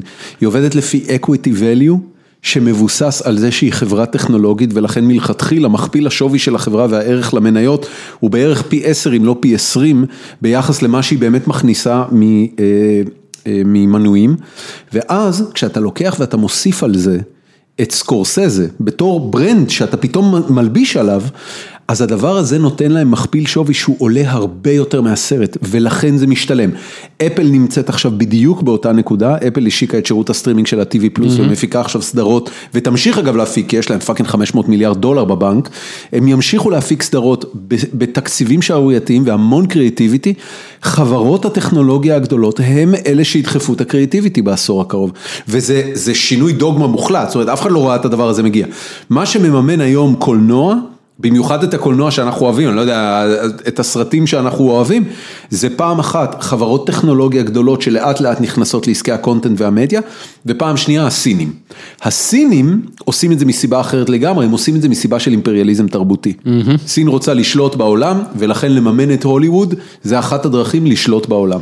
וסין היא עכשיו המממנת העיקרית של כל סרטי תום קרוז, מישן אימפוסיבל. הפודקאסט הזה מוגש לכם בחסות התנועה למלחמה בסין התרבותית. בדיוק היום ישבתי לא. סבבה, תבואו עם הכסף שלכם. אבל הדאגה שלי בתוך זה, וזה צריך לראות מה הולך לקרות באמת ב-2021, כי ב-2021 כולם יקפצו על הדבר הזה שנקרא נטפליקס, דיסני. פלוס יהיו גלובליים, ייכנסו באמצע השנה לכל העולם, HBO Max ייכנס וה... הולו אני לא יודע מה יעשו איתם, וכולם ייכנסו, אז גם HBO וגם זה וגם NBC קומקאסט, גם פותחים שירות סטרימינג משלהם, ואני חושב שאם מדברים פה טכנולוגיה וכל הדברים האלה, אז נטפליקס יחסית פגיעים, אני חושש שנטפליקס היא בועה, היא קצת בועה. אני אגיד לך אפילו יותר מזה. אלא אם כן אחד הסינים יקנה אותם, כלומר מישהו צריך לקנות את נטפליקס ב-2021. נטפליקס חברה עצומה, אף סיני לא יכול לקנות אותה, אבל אתה צודק לגמרי שהם פגיעים. הם פגיעים בדיוק מהסיבה שהטכנולוגיה שהפכה אותם לפלטפורמת הסטרימינג המובילה בעולם היא commoditized, זאת אומרת כולם כבר יכולים לעשות את זה. ממש לפני שבוע ראיתי טוויט של טים סוויני, שהוא אחד הטכנולוגים המבריקים בעולם, אני וראם מכירים אותו, הוא המנכ"ל של החברה שמייצרת את פורטנייט, והוא כתב שההישג הגדול ביותר של דיסני הוא באלגוריתמיקה של קידוד הצבע. Okay. אוקיי. הוא אומר שהם הגיעו שמה לקידוד צבע שמאפשר מגוון גוונים, הרי בסופו של דבר טכנולוגיית סטרימינג זה לקחת קובץ, לדחוס אותו ואז לפתוח אותו בחזרה ב client ויש המון אובדן פרטים וצבע וצריך לעשות המון דברים כדי לשמר את האיכות של הסרט. הוא אומר שדיסני ברמה הזאת של קידוד הצבע הם הטכנולוגיה המתקדמת ביותר היום בסטרימינג ואם יש להם גם את הטכנולוגיה וגם את קטלוג התוכן של דיסני, זה unstoppable. והנה הבאת אותנו למגמה הבולטת הנוספת שלה. דיסניפיקציה. כן, דיסניפיקציה. אני קראתי היום, אני לא יודע אם הנתון הזה מדויק, אני לא, לא הספקתי, דווקא רציתי ולא הספקתי אה, לבדוק אותו יותר לעומק. אני קראתי היום נתון שדיבר על זה שבשנה הספציפית האחרונה, אה, ההכנסות מתחום הקולנוע בארצות הברית, 80 אחוז. מההכנסות הן של דיסני. Disney properties. כן, Disney properties. עכשיו זה make sense אה, על פניו, זה לא נשמע מופרך. כן? כולל פוקס או לא כולל פוקס? כולל פוקס, כולל אוקיי. פוקס. וזה כמובן נשמע מופרך אם אתה אומר את זה לפני חמש שנים. כן. זאת אומרת, מי, וזה המגמה, אתה רואה אותה כל שנה היא, לא יודע איך לקרוא לזה, אם לקרוא לזה מחמירה, אם לקרוא לזה, כי הרי בסופו של דבר... זה בוב אייגר. זה עבודה של מנכ"ל. מתישהו ייכנסו כאן חוקי antitrust, מתישהו הדבר הזה הוא לא, פשוט, תשמע, הדבר הזה לא. הוא מונופול. אה, מונופול של מה? של... תוכן, אני יודע לקרוא לזה 80 אחוז. גוגל לא מונופול, אז גם דיסני לא מונופול. תראה, כרגע אה, נראה ש... אבל מאפשרים להם לרכוש, אה, הרכישה של פוקס, זה משהו שאני חושב שאם דיסני ינסו לעשות תרגיל כזה שוב, תהיה להם בעיה. תקשיב, כן, אבל אני אגיד לכם משהו אחד קטן, ואז אני אעביר את זה ליאיר פה, לאחד הקורסים הכי פופולריים באוניברסיטת שיקגו. וזה עובדה של השנה, זה הקורס של גיא רולניק בבית הספר למנהל עסקים בשיקגו, על מונופולים ואתיקה, וכל הקורס הוא לא על גוגל, הוא לא על פייסבוק, הוא על דיסני. למה? בגלל הפטנטים? כן, היכולת שלהם להאריך את הקניין הרוחני שנה אחרי שנה, קניין כן. רוחני אמור להיות 19 שנים, ל-20 שנה, whatever, אצלהם זה כבר על 60 שנה, יש חוקי דיסני, על חוקי דיסני, על חוקי דיסני, שנכתבים פעם אחרי פעם עם הלובי שלהם, שהם פשוט דורסים את המחוקק האמריקאי, אז אל דאגה. טוב, בוא נחזור. לא, בנושא הזה, רק להראות שהנושא של החוקי ה anti-trust הם דווקא הולכים ומקלים במקום מחמירים, הרי מה שנקרא חוק פרמאונט, אותו אה, חוק שאוסר על אולפן להיות הבעלים גם של... אה, תחנת אה, טלוויזיה? לא, רשת בתי קולנוע, כן. ב-48 זה פורק הדבר הזה, אז זה עומד להיות מבוטל אם זה יעבור כן. את הבג"ץ האמריקאי. כי כבר אין מונופול לעולם. עכשיו באים, לא? כי... לא, אבל תחשוב שעכשיו לדיסני גם התחילו לקנות רשתות קולנוע בנוסף. אבל בטוויל דיי, זאת אומרת, כי יש תיאוריית קונספירציה מאוד אהובה כרגע בגיקיאדה, שדיסני מייבשת את התיאטריקל, עכשיו, כי בגלל מה שקורה עם דיסני פלאס, והאמת היא שאם אתה מסתכל על הפיוטר ריליסיס של דיסני לשנתיים הקרובות ב theatrical, הם כזה, אה, חצי כוח, זאת אומרת, בהשוואה לנגיד Frozen 2 השנה, שזה big, big, big, כן. ו Star Wars נגמר, ו Infinity Wars, זאת אומרת, יש איזה מין רגיעה, פוקוס הולך לדיסני פלאס קצת. זה קצת נראה לי אה, יותר מדי קונספירטיבי, עד כדי כך הם יודעים בדיוק כל סרט כמה הוא ירוויח וכמה הוא יכניס וכל זה, אתה יודע, אה, אה, השנה היה להם גם את Wrinkle in Time, כלומר יש להם, כן, כן, לא, לא, אני רגע אחד רוצה לשאול לגבי דיסני. כמה מזה זה בזכות פשוט המזל המטורף שהיה להם עם הרכישה של מארוול ועם קווין פייגי ש... זה לא מזל. זה לא מזל, בדיוק, אני גם לא חושב שזה מזל. זה לא מזל, זה אסטרטגיה proper. מה זה אסטרטגיה? אתה יודע, יושב שם talent שהצליח לבנות אפוס קולנועי שלא נראה כמותו בתולדות הקולנוע, קודם כל, אני מניח שקווין פייגי היה צריך לבוא אליהם עם נייר. ולהגיד מה אתה רואה לגבי המוצר שלך וזה. אמרו לו סבבה, תעשה סרט, תעשה איירון מן. אבל זה היה אחרי שהוא עשה את איירון מן 1 ו-2 לדעתי, נכון? זה בדיוק גם 10 שנים, יום הולדת 10 שנים של מארוול, וב-2012 הם קנו את לוקאס פילם. יש פה אסטרטגיה של רכישת, עכשיו אני, לפעמים אני מרגיש כאילו שאיזשהו שיבוט שלי השתלט על דיסני, כי כל מה שהם קונים אני נורא מרוצה ממנו. נכון, הם קנו את לוקאס פילם, קנו את מארוול. אבל השיבוט שלך, תראה מה הוא עשה לסטאר וורס. אם כבר מדברים על... שוב, לא זה, אבל עשה את הכל נכון, לא תמיד... כן, חוץ מהסרטים. לא הכל מסתדר, אבל... אני חושב שזה התסריט יותר מהסרטים. אתה מבין, כלומר, גם את החבובות הם קנו, כלומר, כל הדברים האלה... אבל זה מעניין שאותה, ואני משתומם מול זה כל הזמן, אותה דיסני שקנתה את מארוול, נתנה לקווין פייגי את המפתחות, הוא כמו שואו ראנר של סדרת טלוויזיה, רק על ספן מטורף של 30 תכף סרטים, בתוך שלוש שנים זה כבר שלושים. אני אגיד לך בדיוק מה עושה את ההבדל. אין שואו ראנר מקביל וקטלין קנדי. אני אגיד לך מה עושה את ההבדל. היא זאת ש... אני לא יודע אם זה נכון, כן, אבל הדיבור תמיד היה, מרגע שהחברה עברה לשליטת דיסני, שקטלין קנדי, עכשיו קטלין קנדי היא לא אדם של תוכן, היא אדם של מוצר. כן. וזה, לדעתי זה כל ההבדל. תקשיב. אני חושב שג'יי ג'יי אברהם זה היה אמור להיות האיש הזה, זה לא סתם ש Bad Robot הם אלה שמפיקים את הסרטים בפועל. לורנס קסדן הובא בהתחלה כדי להיות יועץ. נכון, וזה עבד בדיוק בסרט אחד, ואז הכל התפרק. נכון. הכל התפרק. כל הסיפור של מארוול מול Star Wars, זה שכש Star Wars נקנו על ידי דיסני, לוקאס פילם נקנו על ידי דיסני, זה היה סטודיו שבסך הכל כוחו במותניו, העולם של Star Wars ייצר סדרה די מרשימה של משחקי וידאו ו derivative content ו Clone Wars שהיא סדרה בסך הכל טובה. ומרוויל לעומת זאת, כשדיסני קנו אותו, זה היה פח אשפה. זה היה מת לגמרי, לא היה שם כלום, היה אפשר לבוא ולעשות עם זה מה שרוצים, היה שם הדרגה של חופש אומנותי שלא קיבלת ב Star Wars. Star Wars, עד היום, באולפנים שלהם בפרסידיו, של לוקאס פילם, סליחה, באולפנים שלהם בפרסידיו, יש אנשים שהתפקיד שלהם זה להיות שומרי ה lore. של Star Wars, שום חתיכת content לא יוצאת אם היא לא aligned עם הקנון ועם הבפנים ועם ה... זה מאוד מקשה. תראו את פיקסר מצד שני, פיקסר שנקנו וממשיכים להוציא פנינים? אגב אני לא בטוח, אני חושב שפיקסר של היום, התוצר... לא יהיה שוב הקול בראש. הם פחות מבריקים משהם היו וגם יש להם כמה דוגמות שאני לא מבין אותם בכלל מאז שהם קיימים, אחת מהן היא שהם לא מקבלים תסריטים מבחוץ לעולם ואני מרגיש שלמשל בגלל ההתבגרות הטבעית של האנשים שעובדים שם, הם שכחו לגמרי מהקהל, בוא נגיד בגיל החד ספרתי. זאת אומרת, אני מרגיש שהסרטים שלהם התבגרו עם השנים, לא בהכרח לטובה. אה, הסרטים פונים אליי, לא לילד שלי. ואני לא מבין למה, זאת אומרת הבת שלי לצורך העניין היא, אוקיי, בת כמעט 14 זאת. אבל יש, הקול בראש למשל, הוא סרט מדהים בעיניי, נפלא, masterpiece. מסרטי העשור שלי, כן? גם שלי, אבל הקול בראש בעיניי, הוא פשוט לא קיים, הוא לא קיים מתחת לגיל באמת 12-13, כי הוא מדבר על נוסטלגיה, הוא מדבר על דברים שמה, בסדר, יש גם קטעי ריקוד, אבל זה לא סרט ילדים בשום צורה, ופה, לדעתי פיקסר איבדו משהו בגלל הדוגמות של עצמם. מה חשבת על Toy Story 4? Toy Story 4 לא טרחתי לראות. ואתה? לא, לא. זה היה סרט טוב, אבל אחרי השיא של צעצוע של סיפור שלוש, אז כאילו כל סרט טוב יהיה רק טוב, אז יש לו פתיחה מהממת. כן. הסצנה הפתיחה שלו, החילוץ, עם הזה. גם לשומרים היה פתיחה מעניינת. מבחינת אנימציה, מבחינת איך שזה נראה. כן. הוא פשוט נראה פנומנלי, וזה סרט טוב ומעניין, אבל לא מספיק. איזה סרט במרוויל קומיקס יוניברס?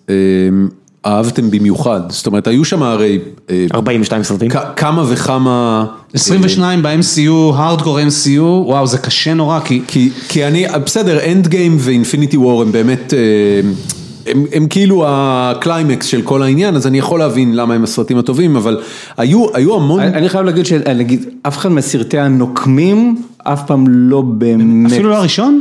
לא הצלחתי לסיים לראות אותו. לא, מה אתה אומר? לא הצלחתי לסיים לראות אותו. זה היה תמיד יותר מדי בשבילי. אף אחד מהם, ניסיתי, כמה? לא, לא מצליח. לא, אני אוהב נפש. אין לי בעיה איתו, אבל הוא אף פעם לא יהיה אף אחד מהם, זה יותר מדי, יותר מדי דמויות, יותר מדי אנשים, אף אחד מהם לא מקבל ביטוי. יש שם את הסצנה בניו יורק בסוף, שהיא כמובן קטע נפלא. אבל מבחינתי קפטן אמריקה הוא תמיד היה אחד הגיבורים האהובים עליי. אתה יודע כמה זה מרגיש לי? אני מסכים עם זה. קפטן אמריקה הראשון? הראשון והשני. ה Winter Soldier, כן. ה Winter Soldier זה בעיניי אחד מסרטי האקשן הגדולים שנעשו אי פעם, נכון, סרט ענק, אבל קשה לי, אני נורא אוהב את זה. גם Civil War אני מאוד אהבתי. Civil War זה כבר התחלה, זה כבר הנוקמים, אז שוב, יש שם כבר יותר מדי בלאגן. אבל Iron Man הראשון, Iron Man הראשון הוא בעיניי אחד מה origin movies הכי מגניבים שנעשו אי פעם, סרט שאני אוהב אהבת נפש עד היום, אני מוכן לראות אותו כל, ברגע שהוא מוקרן איפשהו, יאללה תביא. כל סרט שאתה מוכן לסלוח על העובדה שהוא בונה במערה באפגניסטן משהו, ואני חייב להגיד דוקטור סטרנג' בשבילי היה כל מה ששנאתי ב Inception אהבתי בדוקטור סטרנג'. גדול. תן לי ליהנות מהבניינים המתקפלים האלה ותעזוב אותי מהקשקושים שלך מר נולן, כאילו ככה עושים את זה. שוב הסביבון, שוב הסביבון, די עם הסביבון. דוקטור סטרנג' זה סרט שאני, אוי, נכון, זה אחלה יופי של סרט, אבל אני רוצה דווקא להגן גם על Iron Man 3. זה אחלה סרט, אחלה סרט. זה כאילו זה רימייק של The Iron Giant, ענק הברזל של בראד בירד, בגרסת Iron Man, יש שם את הסיפור עם הילד מקסים, יופי של סרט, וסרט ש... אהבתי אבל לא התלהבתי בזמן אמת, אבל בדיעבד אני מבין את החשיבות שלו ובאמת את החלוציות שלו בעולם הזה של דיסני ומארוול, זה בלק פנת'ר. וואלה, למה? בגלל האלמנט האפריקאי? האלמנט האפריקאי והמקום שבו כשאתה רואה במאי, שוב זה תמיד המופע של קווין פייגי ובוב אייגר, אבל פתאום מגיע ריאן קוגלר, אני חושב שריאן קוגלר אחד האנשים החשובים של העשור הזה, אחד הקולות שצמחו בקולנוע האמריקאי, ממש מהאנדרגראונד, מסנדנס, זכה עם פרוטווייל, ואז קריד. מי מכם בחר בקריד באחד מסרט? הוא מאוד אהב. אני מאוד אהבתי. אני זוכר את היום שבו הוא ראה את קריד. אהבתי, מחאתי כפיים. זה מדהים כי ריאן קוגלר נכנס להוליווד על ידי זה שהוא לוקח franchise, נכנס ל franchise, כאילו אני העבד שלכם קצת, סליחה על הדבר הלא פוליטי. עכשיו עם קוסבי אחרי הסוף שבוע, לא יודע אם ראית, אבל זה לגיטימי. הוא אומר, אני הולך, אני אשחק את המשחק שלכם, אתם נותנים לי כאילו לעשות סרט עם סילבסטר סטולון ואתם נותנים לי סרט של מארוול, אני אעשה את זה, אבל אני אראה לכם מה זה. אני אומר לכם, כשבמאי בא ועושה את הדבר הזה, ובשני המקרים הוא לקח דברים שכאילו לא באתי אליהם באופן שהרשים אותי, אבל יצאתי מהם מאוד מופתע, ובדיעבד באמת אני חושב שהנוכחות של ריין קוגלר בבלק פנת'ר הייתה, הסרט הזה, קצת כמו שהיה אבטר לפני עשר שנים, זה... חשמל את הקהל, הקהל יצא מועצם. אני חייב להגיד שבלק פנת'ר, שאגב גם פעם ראשונה לצערי הרב ראיתי בטיסה, אני אומר לצערי הרב כי המסך ביונייטד של השר, לא יודע מה, רבע אינץ', 24 פיקסל, משהו כזה, הרגיש לי נורא כמו מלך האריות. פשוט הרגיש לי כמו מלך האריות, וסליחה הוא מסתיים. ב happy end שבו הגיבור מקים מתנס, וקשה לי עם זה, ממש קשה לי עם זה. זה. הסוף של זולנדר, לא שמת לב שזה הסוף, רק חסר שלושה אנשים עם אמבטיית בנזין. תכלס, לא חשבתי על זה, זה הרג אותי. בוודאי, זה מקים מתנס, אני לא הקשבת על בלק פנת'ר בכלל, אז רציתי להגיד לך את כל המרווילים. האהבה שלי בלק פנת'ר זה שאני מודע לחשיבות התרבותית שיש לו, אני אומר, זה לא סרט שהתלהבתי ממנו בזמן אמת. זה כמו הפמיניזם של סטאר וורז, זה חייב למלא את זה.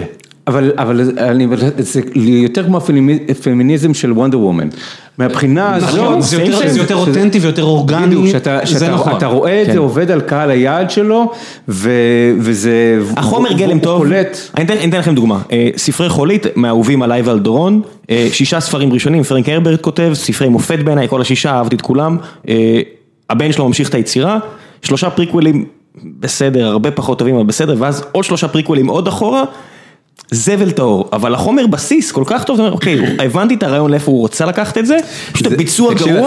זה היה הביקורת שלנו על סטאר וורס מאז 83. לא משנה מה יקרה בעולם וכמה טראש זה יהיה, אם יעשו עכשיו קומדיה רומנטית מוזיקלית עם lightsabers, יש 20 מיליון איש שילכו לראות בקולנוע ב-day one, לא משנה. לא, לא רק הצלחה מסחרית, יש שם עדיין רגעים שהם אפיים, כי היקום כבר יודע להכיל, הוא כבר נבנה עם מספיק שנים, שלא משנה איפה תיקח את העלילה. צריך גם לזכור שלפחות במקרה של סטאר וורס, ואגב זה מעניין שאתה אומר את זה, מכיוון שבסופו של דבר אנחנו יודעים שההיסטוריה אומרת שסטאר וורס במידה רבה הוא דיון. כן. זאת אומרת הוא האדפטציה של ג'ורג' לוקאס כן, אם היה מקבל את הזכויות בזמנו, סביר להניח שלא היינו רואים... דיונים טובים ורעים. זה לגמרי דיון. אגב, הם חוזרים, שמתם לב, בסרט החדש, הם מדברים על ה spice, שמוזכר נורא, מוזכר ב-Return of the Jedi לדעתי. לא, בסטאר וורס, סליחה, בסטאר וורס המקורי. will be sent to the spice mines of Kessel. spice mines of Kessel. אז פה הם מדברים על spice חופשי, זה כבר כזה קטעים לחובבי הז'אנר. בסופו של דבר, סטאר וורס, כשהוא רק יצא, הוא הוגדר בתור אופרת חלל. ומה זה אופרה? אופרה זה מבנה עלילתי של תהפוכות גורל מופרכות לחלוטין. עם שירים באמצע, זאת אומרת, זה יצירה גרוטסקית בהגדרה, וגם סטאר וורס הוא בסופו של דבר גרוטסקי, מה זה בן אדם עם חליפה שחורה, אתה יודע, בא ואומר, I am your father, אוקיי, כאילו, זה אידיוטי לגמרי. כן, זה אגדה לילדים, זה נשאר, כן. אבל זה אמין כל כך, בגלל העיצוב האומנותי, בגלל הפסקול של ג'ון וויליאמס, זה היה יכול להיות באותה מידה טרש טוטאלי. טרש טוטאלי. אגב, על בניית, באמת שעל בניית יקום בתוך סרט, זאת אומרת, על, על ליצור תחושת יקום שאתה מאמין לו, זה אומנות, ג'ורג' לוקאס הוא מעולם לא היה במאי גדול, אבל את האומנות הזאת יש לו ברמות, כן, שאני לא חושב שיש עוד במאי בהיסטוריה, שבכזאת, אז אני, אני אגיד לך, אני אגיד לך מי הצליח לעשות את זה. פשוט ככה. תקשיב, אני אגיד לך מי הצליח לעשות את זה, גם באותו עשור וגם בעשור שאחריו, בלא פחות כישרון, אם כי בהרבה פחות הצלחה, רידלי סקוט. רידלי סקוט עשה את זה קודם כל בנושא השמיני, ובבלייד ראנר. הנושא השמיני, שראיתי איזה דוקומנטרי על העשייה שלו, הוא סרט קאובויים בחלל. זאת ההגדרה שלו, הוא Cowboys in Space. Truckers in Space. Truckers in Space, סליחה, Truckers in Space. זאת אומרת, חבורה של נהגי משאיות מובילים סחורה בתכלס, מחור לחור, ובדרך חייזר. עכשיו, הוא לקח את העיצוב האומנותי של גיגר, והביא את החייזר by far הכי מפחיד בתולדות הקולנוע, וגם לא הראה אותו רוב הסרט, מה שעשה מזה עוד יותר אימה, וכל העשן וכל הזה וכל הזה. רידלי סקוט. רידלי סקוט, הוא יודע לעשות את זה באותה מידה. כן, אבל זה עלילה שאתה יכול לתמצת אותה באמת לכמה פסקאות, סטאר וורס זה ספרים. אנשים חופרים ב nooks and crannies כי הוא עשה all in על ה merchandise אחי, הוא רצה להתחיל את זה. בסדר, גם רובוטריקים שהם היו צריכים, אז הם הביאו את הדינוסאורים, הביאו את הכל, אני רוצה לסכם את כל מה שאמרתם פה, מרוויל ומלך האריות וסטאר וורס וכל הדברים האלה, אני חושב שאחד האנשים המשמעותיים בעשור האחרון, זה בוודאי בשנה האחרונה, זה ג'ון פברו. נכון. מי היה מאמין אגב? אהוב ליבי, אני חייב לומר. שהשמנמן העילג הזה...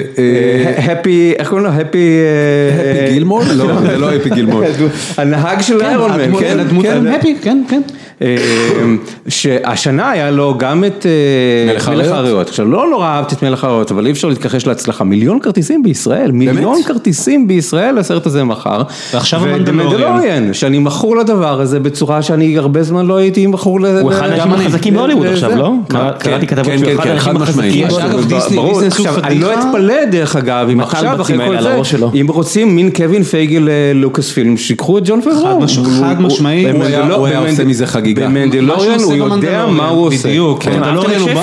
איך? אהבתם את שף, את הסרט שלו? מטל שף. מה זה? שף יצאנו מזה. אמרתי איזה כיף. כיף של סרט. בשביל זה יש קולנוע. כיף של סרט. נכון. אגב, יש סדרה בנטפליקס, לקחו את שף והפכו אותה למין... אני לא יכול, זה מושחת מדי, מושחת מדי. וראיתי את רוב הדבר הזה וזה כיף לא נורמלי. האיש, יש לו heart, הוא עושה דברים עם המון אמוציה, הוא נכנס אליהם, ומה שקורה במנדלוריאן, זה באמת מאוד מזכיר את הגישה של קווין פייגי, זה עבודה של fanboy.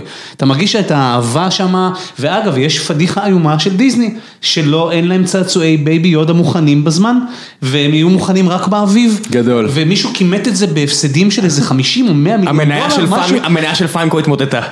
פשוט, אה. אבל בבו פריק יש כבר. אוי אלוהים די אתה מזכיר לי דברים אני רוצה רגע להעלות שם שאני הייתי בטוח שיככב ברשימות של כולנו בזה ובהיקפים הרבה יותר משמעותיים וזה כריסטופר נולן. מבחינתי הוא לגמרי באחד מאנשי הסרט. מה כאן, יש אותו בכל הרשימות שלנו. לא, יש סרטים, אבל אני לדעתי אני, הייתה לי תחושה שהוא כאילו התחיל את העשור נורא נורא נורא חזק. הוא המשיך את האביר האפל. ואז, ואז משהו, אתה יודע... הבטמן השלישי. לא, אז זה היה משהו בטמן השלישי, עוד איכשהו היה נסלח, אבל אני, לפחות אני ראיתי את דנקרק והרגשתי שחוץ מאשר... להיות נפוח מחשיבות עצמית, לא היה שם הרבה מעבר לזה. תודה. אני יודע שאתה אהבת אותו. אני מאוד אהבתי אותו. אני אהבתי את כל מה שכריסטופר נולן עשה. גם את ההתחלה? מאוד אהבתי את ההתחלה, ובעיקר, בעיקר סרט שאנחנו נדבר על סרטי, נדבר על סרטי העשור, אבל לבחור סרט אחד בתור סרט העשור זה נורא נורא קשה, כי יש הרבה סרטים. וברשימות שסידרתי, אינטרסטלר, בין כוכבים של כריסטופר נולן, היו רגעים שמבחינתי הייתי שם את זה בתור סרט העשור. אמרתי, אני אגב חותם על זה. הקריטריון שלי אגב לסרט העשור הוא נורא פשוט, איזה סרט ראיתי הכי הרבה פעמים. כי אני, יש לי נטייה לחזור לסרטים שאני אוהב. אגב, זה אחלה נייר לקוס לדברים האלה. נכון, איזה סרט נורא בא לי עכשיו לראות עוד פעם. זה זה. וזה זה. אז מהבחינה הזאת זה בלייד רנר 2049, זה הסרט שראיתי הכי הרבה פעמים בעשור האחרון. מה אתה אומר? בקולנוע, לא בזיבזוקים. על אינטרסטלר אמרתי לך בזמנו בפרטי, אני אגיד את זה פה בפומבי, שלו רק הסרט היה טוב כמו הניתוח שלך, הכל היה סבבה, אני לא אהבתי את הסרט הזה בכלל. בספרייה צעקתי, מה זה החרא הזה? כן, בדיוק, היה לי שם שברון לב גדול, ובעיקר הרגשתי שספילברג לא היה צריך לוותר על הפרויקט הזה, כי הוא יכול היה להיות מרגש, והוא שכלתני, וזו תמיד הייתה הבעיה של כריסטופר נולן. אני בספרייה, זה סרט שכשאני רואה אותו אני בוכה. אז או, בבקשה, אני גם, אני מת עליו, תקשיב, הוא רומנטי, נולן לא עשה דבר רומנטי מחייו. אז גם פה לדעתי הוא drop the ball, כי והעובדה שהסצנה לכאורה נורא מרגשת של מתיו מקומי מתייפח, היא הפכה למים תוך שתי שניות, אבל יש סיבה למה זה הפך למים תוך שתי שניות, כי אגב זה גם קורה כל כך הרבה יותר, הפיק הרגשי של הסרט קורה אחרי... שעה, נכון. ואז יש לך עוד שעתיים של זיוני מוח, סליחה, כן, פילוסופים שכבר שמענו וראינו בסרטי מדע בדיוני. בניגוד לארייבל, ארייבל הדוקו פי כמה. וכשהאישה הזקנה לא, אומרת, אומרת, אבא הבטיח לי לחזור, אני הייתי אמור להתייפח, כן. ואני מתייפח בקלות רבה, אני לא, לא רק שלא התייפחתי, הייתי בקטע של טוב. פשוט לא, זה פשוט לא קורה. בפיוטרמה, זה עדיין סרט העשור שלי. גם ראיתי נורא מעט. יש פרק של פיוטרמה שהכלב שלו בעבר, ב-99, יושב ומחכה לו. והפרק נגמר בזה שהשנים עוברות והכלב פשוט יושב שם עד שהוא מת. וזה בכיתי, בכיתי בסדרה מצוירת ופה ראיתי אותה ואומרתי, די, את לא מאמין, אני לא מאמין לך. אני לא מאמין לך, אני לא מאמין. אני חושב שזה סרט מעולה. אני, לגבי אינטרסטלר שני דברים. קודם כל, הרגע שבו הם יורדים לפלנטה והזמן עובר. זה מעולה, זה מעולה. זה נהדר. זה מעולה. גם ההתחלה, גם ההתחלה מדהימה. כריסטופר נולן הוא באופן כללי בן אדם שיודע לשחק עם מושג הזמן בסרטים שלו בצורה מעוררת השתאות וכל פעם הוא מוצא לזה נימוק אחר בנרטיב של הסרט. זה היה גאוני ממש. חוץ מאשר בבטמן השלישי שאתה אומר, חזרתי אחרי שנתיים. מה? מישהו יכול לצייר לי את הלוח זמנים הזה על גרף? מה עשית? הלוח? אפשר? אבל זה דבר אחד, ודבר שני, אני לא בטוח שאפילו הבנתי את הסרט נכון, אני רק אגיד את זה, יש מצב שאני הולך לצאת דפר גמור. בסופו של דבר, אם אני מבין נכון את הסרט הזה, כל הסצנה שקורית בספרייה היא בעצם איזשהו construct של בני האדם של העתיד בנו. כן, כן, כן, כן. אין שם חייזרים. לא, מה שהם קוראים לו first contact, הוא קצת דומה, אפרופו אד אסטרה. הוא קצת דומה לזה שאנחנו בסוף לבד ביקום. נכון. אין משהו אחר. זה מפגש עם זמן אחר, אבל לא עם שום דבר מעבר לזה. כן, עם המין האנושי של העתיד. אתה יודע מה הבעיה? שהם לא מעשנים סמים, זה לא קארל סייגן שדפק בנגים כל ערב, ואז הוא כותב את קונטקט ואומר, אחי, יש חייזרים. יש חייזרים, תאמינו לי, יש חייזרים. אגב, גדולה שטוב, על זה אנחנו מסכימים, על זה אני יודע שיאיר ואני מסכימים. קונטקט, שבדיוק חגג עכשיו 20 לפני דקה ורבע, קונטקט זה סרט שאני לא יכול לראות בלי לבכות. בוודאי שלא. מהסצנה הראשונה. ממש מתחילתו ועד סופו. ממש. וסרט שמחבר בין עולמות, אני מתרגש רק מלחשוב כל פעם על הבאמת, לא, העבודה הספרותית, אבל אחר כך מה שזמקיס עשה עם הסרט הזה, מהמקום של... לחבר בין השכלתני לרגשי, לחבר בין הדת והמדע, כל החיבורים האלה, והם כל כך seamless, אתה חווה את זה כמקשה אחת. זה סרט גאוני, זה באמת סרט גאוני. וזה בדיוק מה שהיה לי חסר ב Interstellar. אתה צודק, אגב, זה לא שם. כשאתה משווה את זה לקונטקט, אני מסכים לגמרי, זה כמו, אני מסכים, אבל בהיעדר קונטקט, אני רוצה לדבר על... אבל רגע, אבל יש פה עוד משהו שצריך לסגור יפה עם סרט, כי הוא הזכיר Arrival וה Interstellar וכל זה, זה היה עשור מדהים למדע בדיוני. מדהים למדע בדיוני. ורציתי לדבר על משהו מאוד ספציפי, דווקא בהקשר למדע בדיוני. הייתה איזושהי תקופה בזמן שהתחילה פחות או יותר בשנות ה-80 עם בחזרה לעתיד, שבה התזה המרכזית של סרטי מדע בדיוני הייתה של מסע בזמן, ואז בשנות התשעים המטריקס לקח את זה למקום של המציאות הווירטואלית, פנימה והחוצה, ועכשיו אנחנו כבר לדעתי עשר שנים שגם בסדרות טלוויזיה וגם בסרטים, והשיא היה ב Spider-Verse, אנחנו מדברים על תיאוריית multiverse. מלבד Looper, רק Looper שיחק. Looper היה עדיין משחק בזמן, אתה צודק, אבל זה, אני תוהה אם יש... יש סיבה שהדבר הזה קרה? יש משהו שקרה במדע? קוסמוס, התיאוריות הפיזיקליות של מולטיברס, עכשיו זה... אני חושב שכנראה יצא קומיקס של... לא, לא, לא, אני אשים לכם לינק פה לפרק שעלה בארץ, וזו גישה שעכשיו יש הרבה בעולם המדע, של פיזיקאים שאומרים די עם הבולשיט, יותר מדי פיזיקאים התחילו להתמכר לפרשנות למתמטיקה ולהפיץ בכוח את התיאוריות של המולטיברס ותראו מה זה גרם. זה הוביל לבבלת הזה של מולטיברס, שאין לכם באמת, מולטיברס אין דרך להוכיח מולטיברס או להפריך מולטיברס, אז רצנו עם זה. זה בארץ השבוע, זה כן, כן, טקסט מעולה, שהוא אומר די עם השטויות, יש מתמטיקה, תתרכזו בזה, כל השאר זה פרשנות שלכם, וזה שיש לכם דוקטור או פרופסור נכבד, לא אומר שאתם יודעים, ותראו מה גרמתם. אגב, אני לא יודע אם זה מגבה תזה, או אם זה לצד התזה, אבל... מלא פיזיקאים שדוחפים את זה חזק, זה הסיבה. רייבל, שהוא סרט העשור האישי שלי, ודווקא לא התלבטות, זאת אומרת אין לי הרבה התלבטות, זה בעיניי סרט העשור באיזשהו הפרש. זה סרט שבאמת מתעסק בזמן, ומתעסק בשפה, הוא לא הולך למקומות... אגב, אבל תשים לב שהוא לא מתעסק בסוגיה של מסע בזמן, לא, לא, בכלל לא, אלא הוא מתעסק בסוגיה של תפיסת זמן, של תפיסת הזמן. כן, כן. ואגב, והחלטות בלתי אפשריות. וגדולתו של ארייבל בעיניי, זה שהוא שוב מצליח להיות סרט שעובד רגשית מאוד חזק, מציג דמות ראשית שהקונפליקטים שלה הם רגשיים לצד זה. אתה מדבר על Arrival. כן, כן, ו Arrival בעיניי באמת הוא הרחק מעל התחרות מהבחינה הזאת. אגב, הקדים אותו עם רעיון מאוד דומה, הסרט In Time. נכון, אבל פחות, פחות mindfuck. ברור, וגם לגמרי. ג'סטין טימברלייק? לא, לא, לא. הסרט הבריטי החמוד הזה. In Time זה סרט... פנטסטי, סרט כיפי, ממתסי. About Time. About Time. About Time. אה, נהדר. ושמה... עם הארון, שנכנס, כן, כן, כן. הרעיון שבגלל אהבה, בגלל הרצון שלך להיות מחובר לדמות כלשהי, אתה באיזושהי נקודה חייב לקטוע את ציר הזמן למישהו שיכול לנוע באופן חופשי בזמן, מצא את עצמו אחרי זה בהרייבל בווריאציה אחרת לגמרי עם הבת שלו. וזה מתחיל לפני כן עם דוני דרקו, אם אתם זוכרים, 15 שנה אחורה של בן אדם שמחליט להקריב את ציר הזמן שלו לטובת מישהו אחר, זה תמיד ישו סטייל כזה, רק שבדוני דרקו זה היה ממש ישו, ופה זה אנושי. פה זה אני בשביל, עם הבת שלי, עם הזוג שלי. אני רוצה אבל רגע לחזור למה שאמרת קודם, האם הסיפור של מולטיברס זה בגלל שבעשור האחרון האקדמיה התחילה להפציץ? אני חושב שכן, שיותר מדי פיזיקאים התמכרו לכל הדוקואים האלה, קוסמוס style. וספרי המדע הפופולרי שהתחילו למכור אותו ולהגיע לפודקאסטים ולזיין את השכל, כי אי אפשר לדבר על מתמטיקה. זה לא, אנשים לא יכולים להבין את זה, יש מעט מאוד אנשים שיכולים להבין את זה, התחילו למכור את התיאוריות האלה ויותר מדי דה סוטוי ואיך קוראים לו, הקוסמוס החדש, ניל דגראס טייסון, יותר מדי, על זה הם יכולים לדבר, על התיאוריות המופרכות וזה כבר יותר מדי קרוב ל-What the Blink for, שזה הסרט הזיה לגמרי שלא קשור למציאות. ועזבו את המתמטיקה והתמכרו לדברים האלה והוליווד תפסה את זה, אתה יודע, גם אליס אין וונדרלנד התחיל מהתיאוריות המתמטיות האחרונות, ככה זה, גם תורת המיתרים הרי זה דוני דרקו, אתה יודע, אתה מסתכל ואתה רואה, כולנו מחוברים וכל הדברים האלה, מישהו שמע משהו במדע פופולרי ורץ איתו. האם אהבתם את Into the Spider-Verse? אני מאוד, מאוד מאוד מאוד.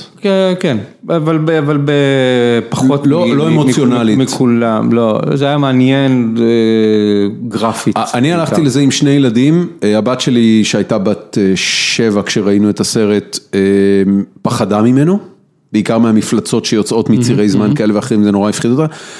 אני חושב שהבן שלי מאוד נהנה ממנו, אבל הוא לא באמת הבין אותו. זה שום סרט שהוא באמת לא לילדים, אין איך. זה גם לא נורא, זה כאילו, לאהוב סרט ולא להבין אותו, זה כאילו, זה ההתחלה של אהבת קולנוע, כי אתה רוצה לחקור, אתה מנסה להבין, אז אם לא הבנתי, אז למה אהבתי? ואתה מבין שקולנוע זה משהו שהוא מעבר להבנה ולעלילה ולסיפור ולקדימה ואחור וכל זה, אלא שזה איזושהי חוויה אחרת. אז זה דווקא, זה בסדר, אתה אומר שזה יותר מבסדר, זה אומר שיש סיכוי שהוא יהיה מבקר קולנוע. רק זה חסר לי. רק זה חסר לך. בנוסף לכל יתר הדברים שהוא מבקר, הוא יבקר גם את הקולנוע. באמת רק זה חסר לך. טוב, רשימות? אתם רוצים לעבור לרשימות? יאללה בואו נדבר. אה, אני רוצה להזכיר, לעשות עוד name dropping אחד קטן, בגלל שתומר אמר אה, Arrival שהוא לגמרי אחד הסרטים שאני אה, הכי אהבתי, אז אני חושב שזה יתפרסם מחר, אני עושה לך מחר בכלכליסט, במאי העשור שלי. איש שלא לא ידעתי? להגיד, את, ש... לא נולן, נולן הוא אחד מהם. וילנב? וילנב. דני וילנב. שלפני עשר שנים לא ידעתי שהוא קיים, אבל לפני עשר שנים הוא עשה את האישה ששרה, היה מועמד על זה לאוסקר הזר. נכון. אה, היה לו סרט שמסתבר שראיתי, שנקרא פוליטקניק, שראיתי בפסטיבל חיפה לפני כן. איזה, בשנות האלפיים, אבל לפני עשר שנים הוא היה פתאום מועמד לסרט עם ים הבאס בלבנון או משהו כזה, או לובנה, זאתי מגן עדן עכשיו, ואז פתאום הוא עושה את אסירים. ועושה את סיקריו, ועושה את רייבל, ועושה את בלייד ראנר, ועושה את חולית עכשיו ברגעים אלה. שנה הבאה. ו... ומישהו שבעשור האחרון כל סרט שלו היה הום רן. פשוט לא היה סרט שלו שלא הדהים אותי ב... בכל שם. מה עם דמיין. שזל? אז דמיין שזל מקום שני, עשה שלושה סרטים אה, נפלאים, לא ראיתי את הסרט הראשון שלו, שלושה סרטים נפלאים, אבל דני וילנב גם עשה יותר סרטים וגם... שזה עם עם ניל אמסטרונג אה, ביאס נורא. אבל אה, אני אהבתי סרט אותו. כמעט בלתי נסבל. אהבתי, ראיתי אותו, ראיתי אותו פעמיים. אני, חושב, אתה יודע. כמו, כמו Silence של סקורסזה שדיברנו קודם, אה, אני מאוד אוהב את זה שסרטים של במאים גדולים, ממש full feature, תקציבים של עשרות מיליונים, הם יותר מסה הגותית מנרטיב. אני מבין שזה יכול להיתפס כנפוח, ובאמת, First Man לא היה משהו אחר, לא היה משהו אחר. דווקא לא עם ההגות של, אני פשוט צורנית, הרעיון של סרט שכמעט לא, פשוט, הוא, הוא גורם לך להתקף אפילפסיה, מרוב אה, אה, אה, תזזיתיות אה, קשה מיותרת בצילום, זה, זה, זה, זה גחמה שמעצבנת אותי, זאת אומרת, תאתגר אותי במקומות שבאמת מאתגר, פה מה, אני, אני אמור באמת, אני אמור להקיא באמצע הסרט כדי להרגיש, זאת אומרת, זה, אני כן מבין, אה, היה שם רציונל, זה לא לחלוטין גחמה, כי הוא כן רצה להכניס אותך לטירוף הזה של הקפסולות, הדבר הזה פחית. ב sixties, כן, פחית, fucking פחית. פחית, זרקו אנשים בפחית לחלל, ירו בפחית.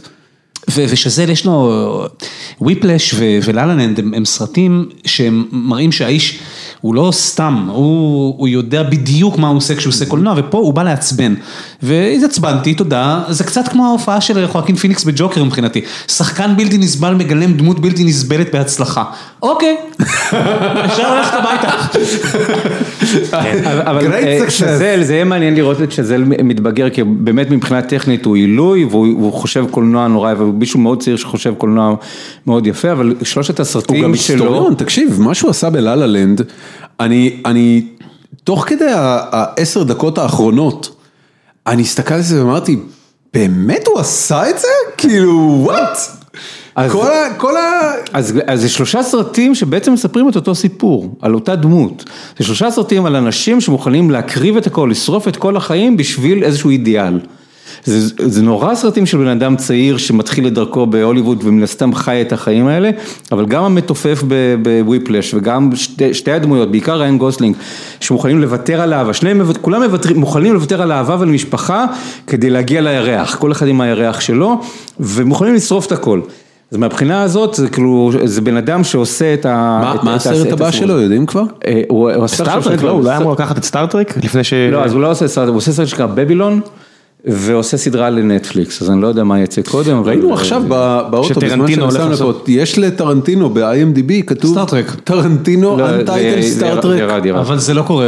וגם בכלל ה franchise הזה בצרות אה, מאז הסרט השלישי. כן. אני אהבתי מאוד את השני עדיין, הראשון היה נהדר, השני מאוד אהבתי, השלישי היה פשוט מיותר לחלוטין, אחד הסרטים לא. באמת זה כמו. פרק של Family Guy, זה רק רפרנסים. כן, באמת, מה מה קרה שם אני לא יודע, אבל ה franchise לא, אף אחד אין דיבור, טרנטינו אמר, לא, מישהו, מישהו חתם לא מזמן, שזה דווקא איזה שם מעניין, לא זוכר מה זה, היה איזה כותרת שהתנדפה מהר, אבל אה, יהיה עוד אנחנו אנחנו לא. בסיכום ולא בלפני, אבל כן. אה, מה שמתוכנן עם חולית, מעבר לזה שזה וילנב עושה חולית, זה דבר אה, שאני... הביאו את הבחור מצ'רנוביל. ישר. את השוודי. יש, אה, תוכנית שאני מקווה שתצא לפועל, שהסרט בעצם יהיה, הוא יהיה הפרולוג לסדרת טלוויזיה, כן. ש, שווילן, עכשיו, הדברים האלה, עד שהסרט לא בחוץ ועושה כמה לירות, אני לא יודע אם זה באמת יקרה נכון. כל הדרך, אבל אם זה, זה חסר תקדים, זאת אומרת, אם זה קורה, סרט שזולג לתוך סדרת טלוויזיה מתוכננת, ועוד עם העולם העצום של חולית, כן. וואו, זה... קרה, ב... מן הסתם זה קרה הרבה פעמים בלי להיות מתוכנן, מש וכל מיני כאלה, כן, אבל זה מין מתוכנן מראש. פה הם אומרים, בדיסניפיקציה אתה מתכנן. לא, מן הסתם הם אומרים שאם אנחנו משקיעים כל כך הרבה בדמויות, בעיצוב, בסט, באפקטים מן הסתם, אז בואו ננסה לשמור את החבילה ולמנף אותה לשחקנים נוספים. טוב, רשימות ולפני רשימות, אה, הפוד הזה גם כמו דיסניפיקציה. אה, מתמסחר חוש לוקי, אז... ראם, הזנת אותנו. דבר המפרסם. ולפני שנחזור לפרק, זה ממש מרגיש כמו בקולנוע, פעם שהיינו יוצאים לעשות אה, פיפי, אז אני מקווה שאתם פה עדיין מאזינים. כי אני רוצה לספר לכם על נותני החסות שלנו לפרק הזה, וזו חברת אוברוולף שדיברנו עליה בתחילת הפרק, אני ודורון, ואני רק רוצה להזכיר לכם שחברת אוברוולף, הנפלאה והמעולה שאת יזמיה אנחנו מכירים ומאוד מעריכים, מחפשת מפתחים בשלל תפקידים ואנשי דאטה, React, Java, Node.js, C-Sharp, אנשי Low-Level שאוהבים את הברזלים של עולם התוכנה, כמו שאני קורא לזה לפחות, אנשים שהם גם גיימרים ומחפשים חברה מאוד מבוססת מהבחינה שהיא כבר קיימת. לא מעט שנים, אבל יש לה עוד המון ערים לטפס עליהם, אם בא לכם טיולי חברה, טיסות לכניסי גיימינג בחו"ל, שעת משחק פעמיים בשבוע, והכי חשוב, להיות מוקף באנשים שמדברים בשפה שלכם, במידה ואתם נושמים טכנולוגיה וגיימינג, אז זה בדיוק המקום, הם ייתנו לכם אוזניות מבטלות רעשים של Bose, או כרטיסי טיסה עד 1,500 שקלים, במידה ותעזרו להם למצוא את המפתחים האלו, חברת אוברוולף, אני אשאיר לכם לינק, אני מאוד אשמח אם תיכנסו דרך הלינק הזה, זה גם יעזור לנו פה בפודקאסט, וזהו, בחזרה לפרק, תמשיכו ליהנות אני מקווה. וחזרנו מדבר המפרסם, הישר לרשימות. טוב, מה יש אצל כולם? אני אתחיל כי אני הכי פחות חשוב. מה יש אצל כולם? מה, מישהו... כולנו עם 20 כותרים איץ', נכון? רגע, אני אתחיל מלמעלה, כמה מכם שמו את סושיאל נטוורק אצלם? שמתי. אתה שמת, אתה שמת סושיאל נטוורק? לא שמתי, אבל בכאב לא שמתי. לא, סושיאל נטוורק כמו בויהוד הם שני סרטים שאני מאוד מאוד אוהב, אבל לא עד כדי כך. הייתי חייב לשים דיוויד פינצ'ר. אז אני, גם בגלל דיוויד פינצ'ר, שהוא מהבמאים האהובים עליי, ולא חושב שאי פעם הוא עשה סרט שלא אהבתי. או בוא נגיד לפחות לא הערכתי, אולי לא, אולי אהבתי. מה ממש אהבת? זודיאק ומועדון קרב בטח ממש אהבת. קודם כל סבן. סבן, זודיאק, מועדון קרב.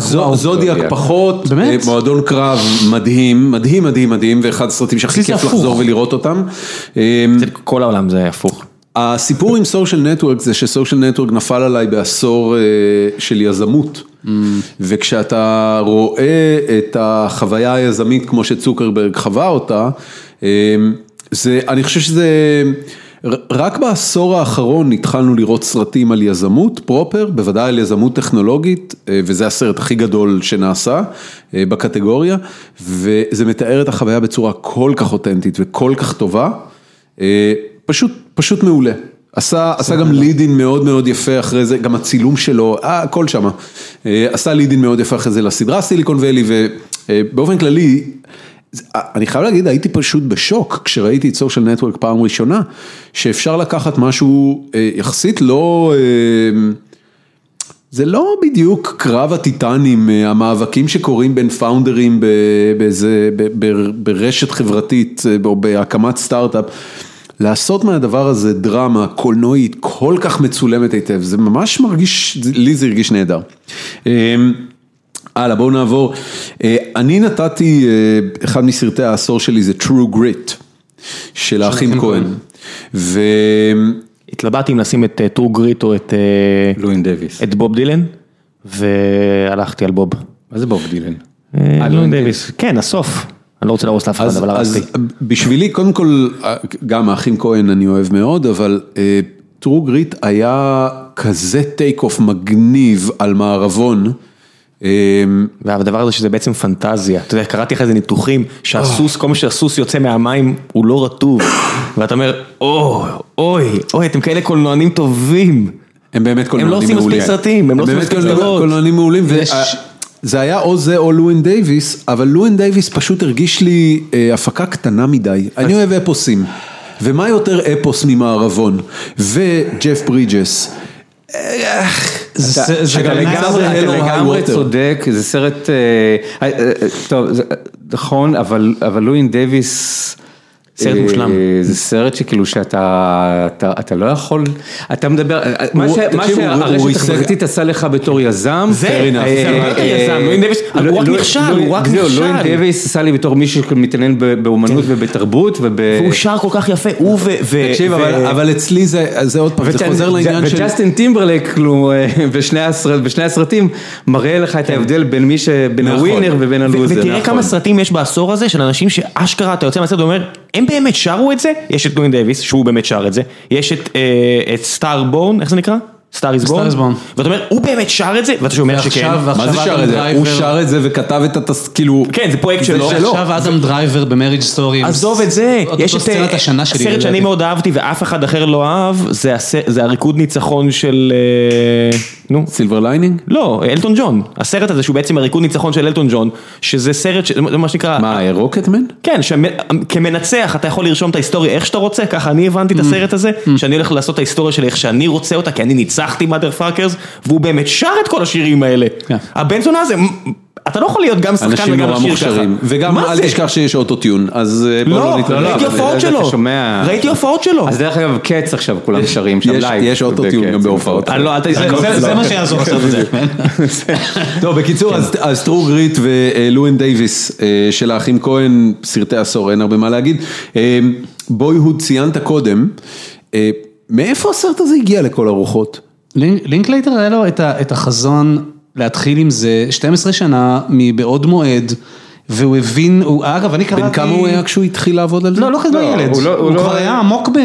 הוא כבר היה ריצ'רד לינקלייטר. כן, כן, הוא לא, הוא לא, הוא לא, הוא לא כל לא, הוא לא בחור צעיר, אבל אני אומר, כאילו, זה זה לא... זה היה כמו פרויקט קיץ כזה, שנפגשים מדי פעם. פעם בשנה? עכשיו, זה זה אנשים שהם נורא בפוסי שלו גם ככה, זאת אומרת, זה זה לא חבר'ה ש... וגם החיים האמיתיים שלהם, של השחקנים, מאוד נכנסו לתוך התסריט. התפתחויות שהם חוו בחיים האישיים, כי באמת זה מין passion project שאחרת איך תקיים אותו, בעיניי. אגב, הוא כן, הוא חד משמעית עמוק ברשימת ה top 20 של העשור שלי. זה סרט ש... המציא משהו, פשוט לא היה דבר כזה, אני לא יודע אם יהיה עוד פעם דבר כזה, ושם יש אה, סיבה, זה לא גחמה. לא, זה לא טריק. זה לא זה לא טריק וזאת לא גחמה. חבל שתאירי לא עשו ככה, כי לראות אנשים בני 40 הולכים כמו שבן 80 הולך, קצת הורס לי מהסרט, אבל עדיין סרט מספיק טוב כדי שייכנס, אבל...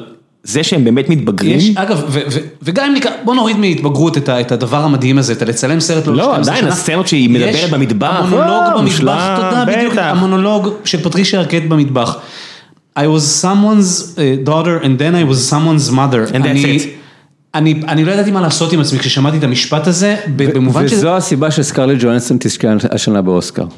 על מה? על Marriage Story. על Marriage Story. היה לה את המונולוג של, זה, זה, זה מהדהד, נכון. מהדהד, זה כמו שפטרישה, פטרישה, זה זכתה באוסקר על Boyhood, ככה אני מהמר על... אגב, הערת שוליים שאני חייב, בדיוק סיימתי לראות עם בתי את הסדרה של הולו על הסיפור של ג'יפסי רוז.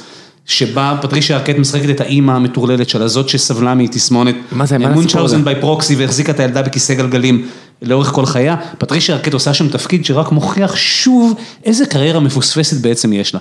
מהשחקניות הכי גדולות שיש. היא המאזי כהן של הקולנוע האמריקאי. תכלס. רגע, הייתה גם בסדרה של בן סטילר, לא? ב Escape from Dannemora, היא הייתה גם, הייתה, נכון? זאת היא? את זה לא ראיתי. לא, אני, היא פשוט, היא עשתה כמה דברים מדהימים, היא עשתה את True Romance, היא עשתה, אבל היא יכלה להיות הרבה יותר ממה שהקריירה שלה. אני תמיד team רוזנה ארקט, ועם כל הכבוד. אמרת, שיגעון של לילה בסדר, כן. רוזנה ארקט. רוזנה ארקט. החזה של רוזנה ארקט. הלאה. תודה שהצלחת לרדד את הפוד. כשהוא אמר רוזנה ארקט הוא התכוון למשהו מאוד ספציפי. אני דיברתי, רציתי לעשות הומאז' לשיר של טוטו, אבל אתה לקחת את זה למקום אחר. בסדר. אני, בואו נדבר רגע על סרטי אנימציה. היה לך סרט אנימציה בעשור האחרון? הכל בראש. הכל בראש. הכל בראש. אוקיי. אז רגע, לי יש גם סרטי אנימציה. אני נתתי ל Frozen. שהוא היחיד. כמי שיש לו בעיית עצבים לא מטופלת עדיין דיו, הכל בראש בא לי בול. אתה רואה את הסרט, אתה אומר, אוקיי, ככה, כן. לא, זה נכון, כל מה שאתם אומרים זה נכון. אז אני, הכל בראש, קודם כל הוא סרט מעולה, אין בכלל ויכוח לגבי זה. מעבר לזה שבכיתי כמו ילד, בסצנה, אנשים בכו בקולנוע, בסצנה הרלוונטית, כן, אני חושב שהיה לי קשה איתו, הוא סרט לא קל לצפייה. לא, אכזרי לגמרי. כן. אתה, אתה ממש חווה קושי, זאת אומרת, זה, זה עוד פעם מחזיר אותי, Interstellar זה סרט שעל אף כל האתגרים והקושי שלו, אני חוזר אליו בכיף. לפחות פעם בשישה חודשים, ופשוט רואה אותו. וגם, אה, אם דיברנו על סרטים מעשורים אחרים, גם Fight Club וגם אה, אה, אפילו Seven של... Seven. Seven, של... נו, נו, פינצ'ר, פינצ'ר, סליחה. הם סרטים שכיף לי לחזור אליהם. והסרט הזה, Inside Out, כמו קוקו אגב, לא זה סרט שאני לא מסוגל לחזור אליו. אני לא אראה אותו יותר אף פעם, אני לא רוצה לראות אותו יותר אף פעם. את הכל בראש? אז איך אתה... כמו Adaptation, אני לא רוצה לראות את הסרט הזה, אני מעריך אותו, הכל בראש, כי זה חוויה, אתה יודע, ישבתי לי פז בפעם הראשונה אתה אומר. את הכל בראש אני חושב שראיתי עד היום ארבע פעמים, והייתי בשמחה. הוא נהיה קל יותר בפעם? לא, לא, תשמע, אפרופו התבגרות שדיברנו עליו כרגע, זה סרט שמציג את כל הכאב שבתהליך ההתבגרות, in your face, mother fucker, זה מה יש. כמו עוגה, כמו פאי לפרצוף. כן, כן, וזה קשה. בלי, אבל, בלי שום רחמים. אבל הוא עושה את זה גם, בעיניי הוא עושה את זה בלי פתוס מיותר, זאת אומרת, זה זה, זה, זה, זה מה שזה, ככה זה. המגדלים האלה קורסים, הזיכרונות האלה הם לא, הם לא החיים אני, עצמם. אתה, הם... גרוני נחנק בזמן שאתה מדבר ואני נזכר בסצנות, זה נורא.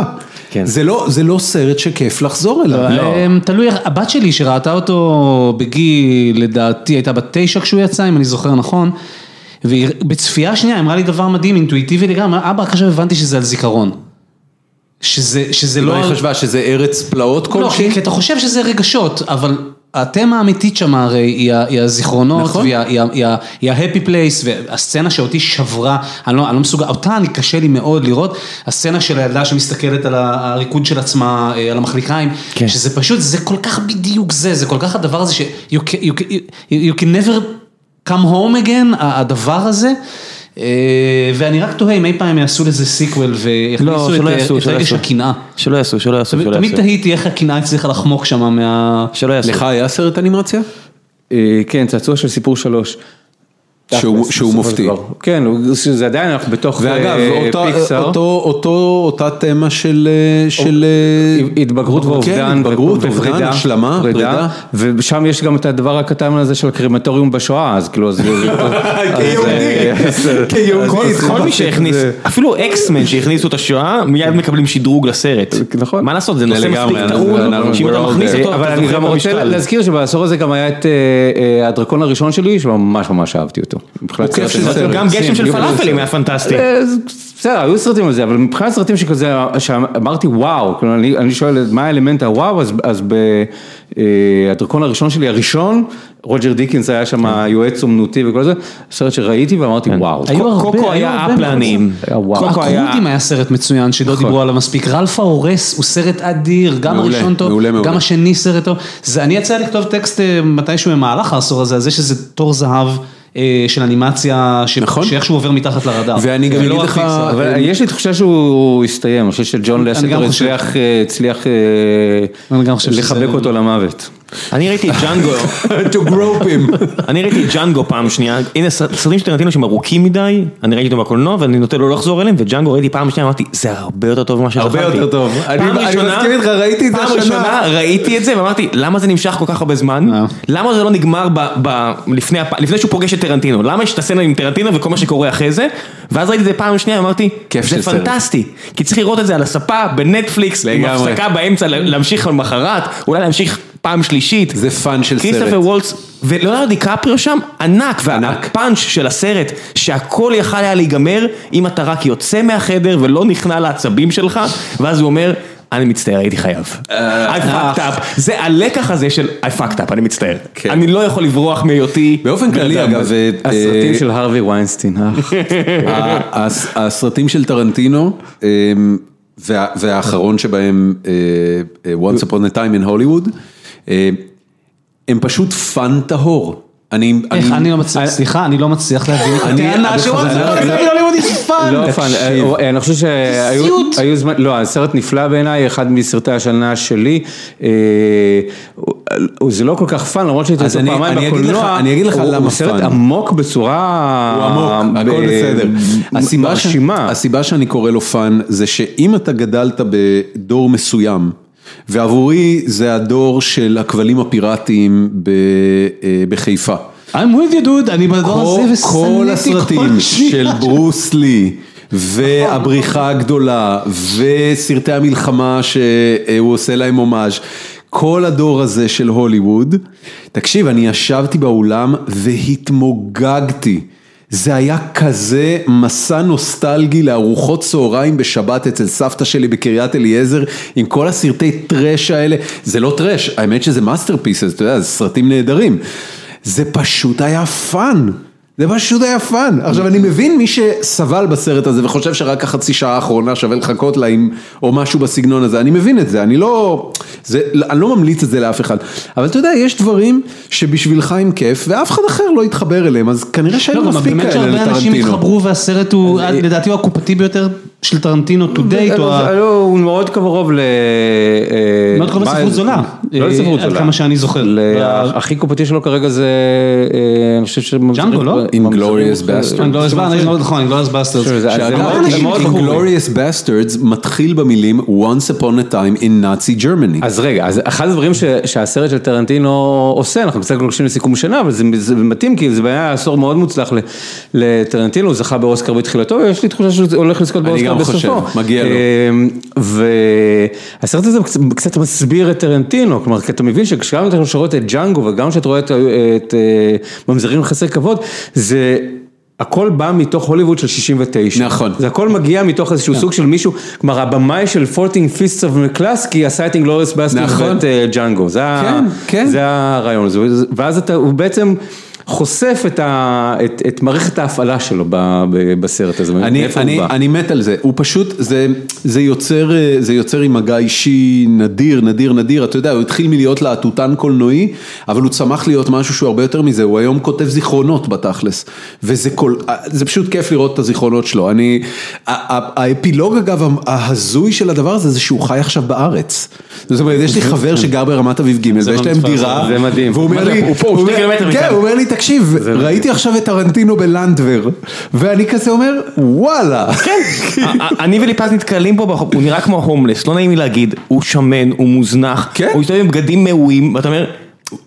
הוא מדבר לעצמו קצת, הוא מסתובב עם מחברת, ואתה אומר, למה כולם מציינים אותו בפסטיגל ורק אני רואה אותו במוד של ההומלס? ותכף יהיה לנו ילד בשם בן אל טרנטינו פיק. ייוולד לו ילד בעולם בשם טרנטינו פיק. טוב, אני רוצה רגע לדבר על מד מקס, לדעתי הוא היה ברשימה שלך, גם שלך, שלך היה? מד מקס? בוודאי. אני נורא זייפתי עם המספור, הוא אצלי מקום שני, אבל זה תכל'ס זה מקום, לא, לא, לא מספרתי, לא מספרתי. מקום חמישי, כי מקום ראשון עשיתי ארבעה סרטים. יש מושג באנגלית שנקרא סליפר היט, שאתה לא מבין מאיפה הוא מגיע פתאום. יש כמה כאלה בתולדות הקולנוע, My Big Fat Greek Wedding, ואפילו אישה יפה היה חוש השישי לגמרי, סרטים כאלה שמפרנורמל מגיעים משום מקום ופתאום עושים, לא יודע מה, 100 ומשהו מיליון דולר, מדמקס הוא לא לגמרי כזה, כי הוא כן נעשה בתקציב מרשים, זה הפקה קולנועית. וזה מותג, וזה במאי, וזה קאמבק, אבל אף אחד לא ציפה לדבר הזה. אי אפשר, הפוך, זה מהסרטים האלה שאתה בא ואתה אומר, קצת כמו ג'ורג' לוקאס. יומית מוצלחת זה הולך להיות. אתה אומר, זה קצת כמו ג'ורג' לוקאס עושה את הפריקולים, אתה אומר, ג'ורג' מילר חוזר ועושה עוד פעם מדמקס, מה הסיכוי שזה יהיה טוב, או עושים סרט המשך לבלייד ראנר, מה הסיכוי שזה יהיה טוב, כן, ובשני המקרים האלה, אבל במקרה של בלייד ראנר לפחות זה היה וילנב, שהיה קצת... אתה יודע, אבל מה קרה פה? איך הוא הגיע לזה? כן, כי זה מילא טוב, טוב זה באמת היה לא צפוי, אבל מה זה הקולנוע הזה? כן. אבל הדבר הנוסף, כי כל הדברים שאנחנו עושים, זה לאן הוא נעלם מאז, עוד פעם, מה הסיפור של האיש הזה? שהוא בא, לפני חמש שנים בדיוק, 2015, בא, עושה את הסרט ועוד פעם נעלם. זה לא ששנתיים אחר כך יצא עוד סרט של... אם כי היה איזה לימבו סביב sequel, שלדעתי שם הוא הסתבך, כי זה כבר היה עמד לקרות, וזה שוב לא כזה, כנראה לא האדם הכי... אני חושב שמבחינת... מבחינת סרטים שהיטבו שפה ויזואלית ואימג'ים ויזואליים, אני חושב שזה הסרט החדש, הכי מפותח של העשור. הזה.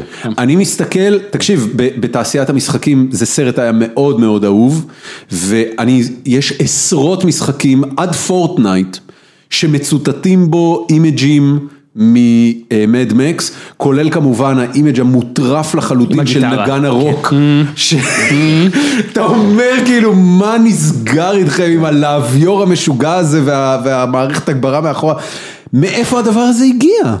ועוד עם טריק עלילתי שהופיע עוד פעם אחת בעשור הזה בסרט שחבל שכל כך מעט אנשים ראו, Dredd.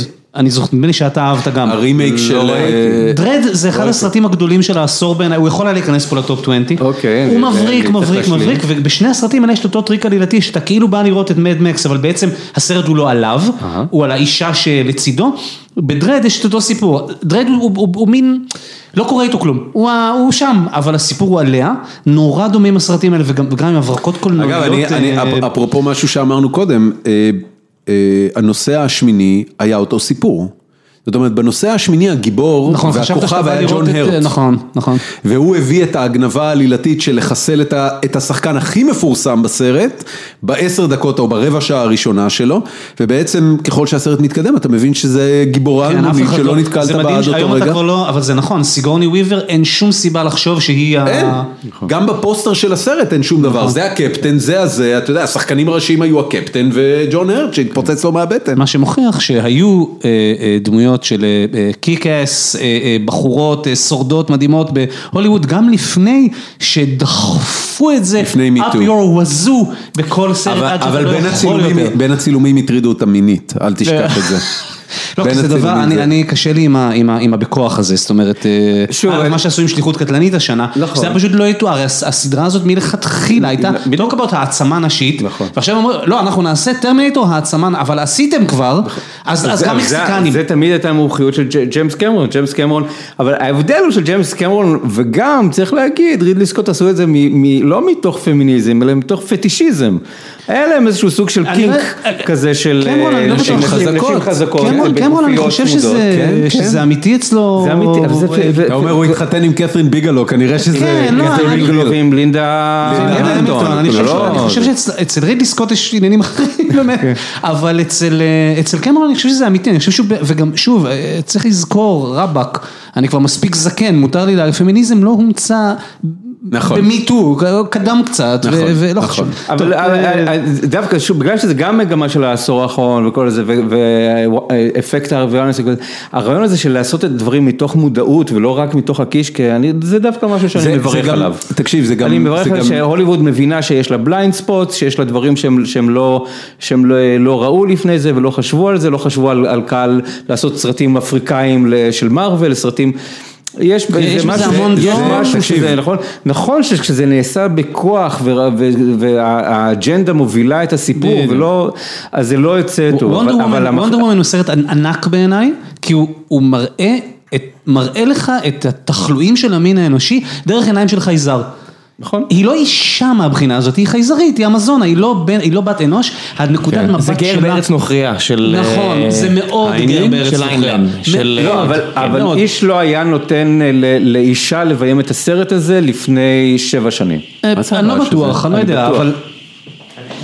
מה, משהו? יש לנו כאן, יכול להיות שיש שריפה, איזו הספיק. לא, לא, לא, לא, אל תדאגו, פתחו איזה דלת. אני כן אבל רוצה להגיד לכם משהו, שוב, מתוך החיים בארצות הברית, ארצות הברית, בגלל שמרכז הכובד של יצירת תוכן מקורי בארצות הברית היום, לאט לאט עובר מהוליווד לחברות הטכנולוגיה, בעצם מה שקורה זה שההחלטות מתקבלות במקום אנשים ב-LA, מי שמקבל אותם הם אנשים בביי אריה.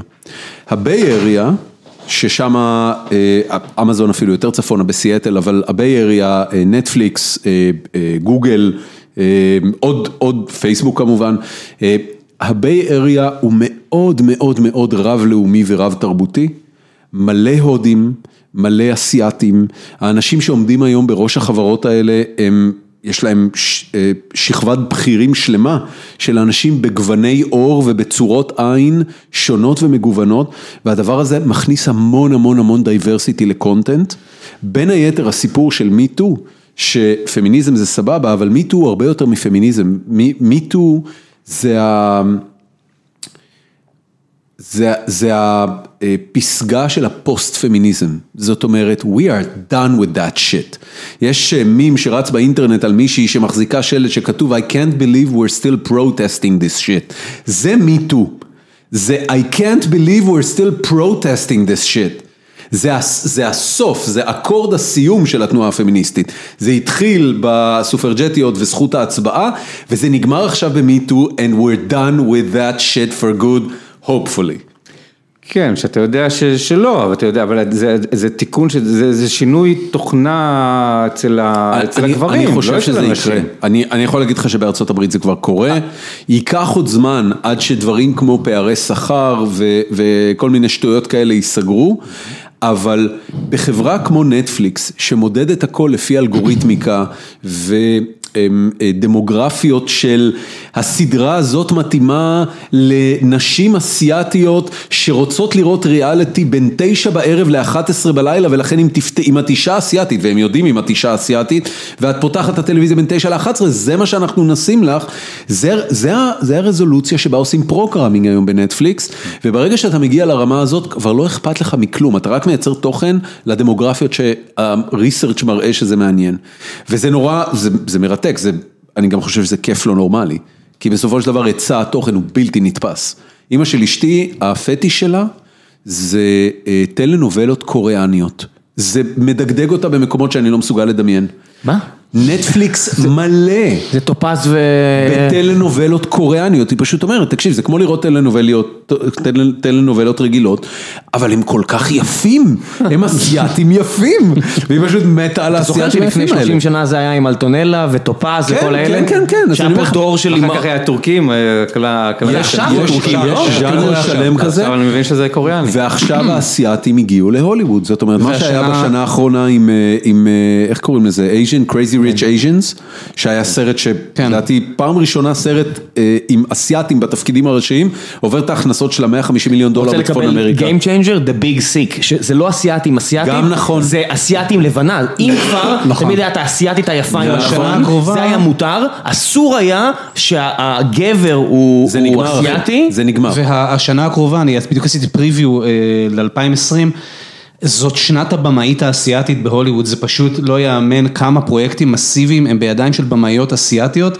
זה מתחבר להמון המון דברים שדיברנו עליהם וגם אינטרסים מאחורי הקלעים כמו כסף סיני וכולי, אבל אין, לא, אין ספק, גם שלא יובן לא נכון, אני, יש שם המון מהמגמות שמיטו הביא לקולנוע הן חיוביות, הבעיה היא כשזה נדחף.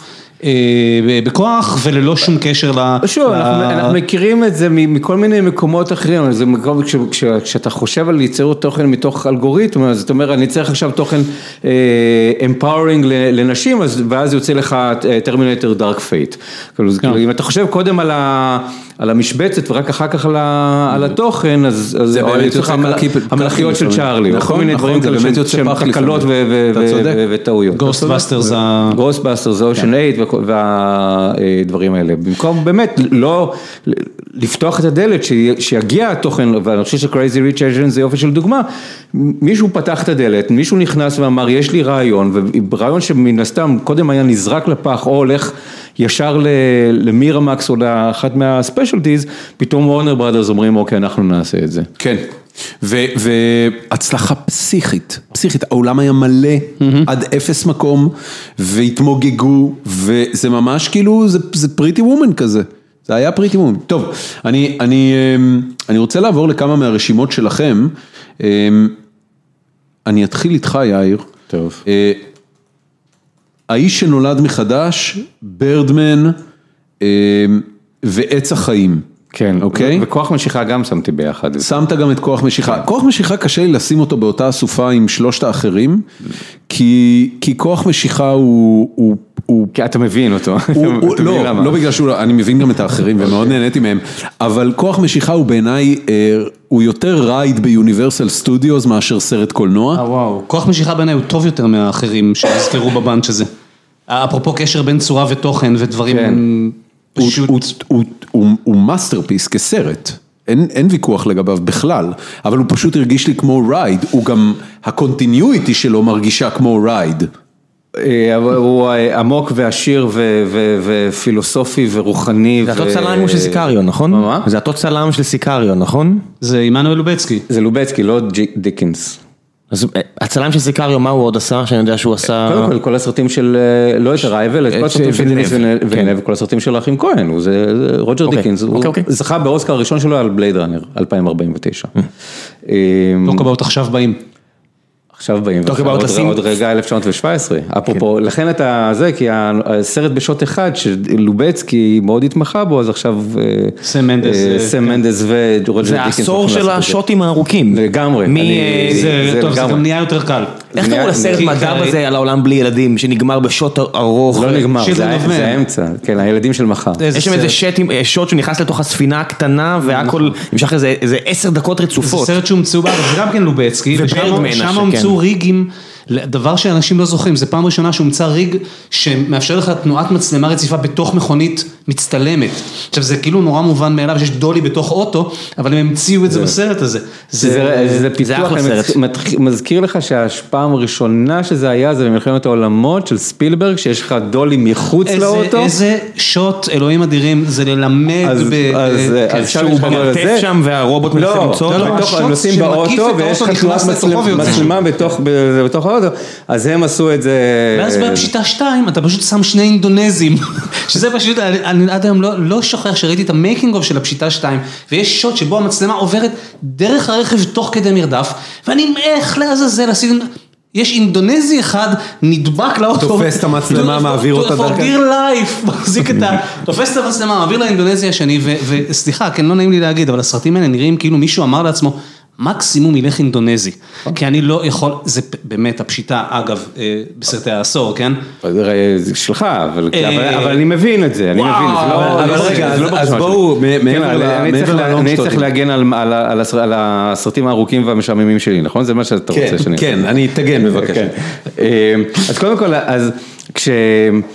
כשעשיתי רשימה כזאת כללית, זה פורסם בבלייזר ואצלי בבלוג, אז...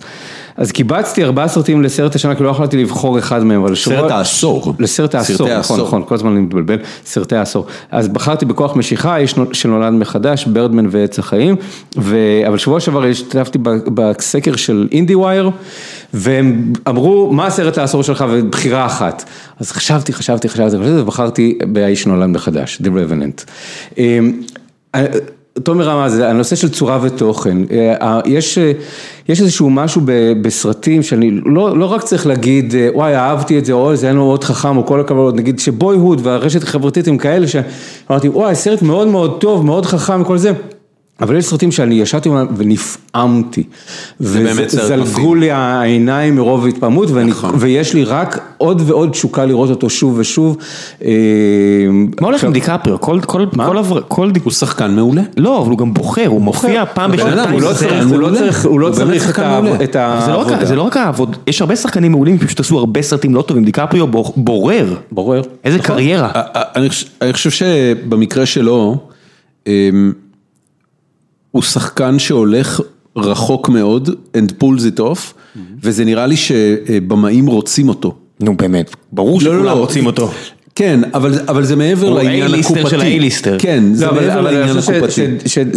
נכון, כי אני חושב שדיקפריו, כשדיקפריו אומר כן, זה כמו שאתה מקבל כן מהקרן, כלומר זה אומר שהסרט שלך טוב, זה אומר שהסרט שלך הוא כבר, הוא מתאים לרמה של דיקפריו, כלומר כי הוא מסכים להשתתף בו, כי זה אומר שזה השקעה של שנה, גם הם צילמו את זה, הרי הם צילמו את יש לנו מחדש במשך שנה כדי ללכת. איפה זה היה? איפה צילמו את זה? בקנדה או משהו? הם התחילו בקנדה, ואז הם צריכים היו שלג.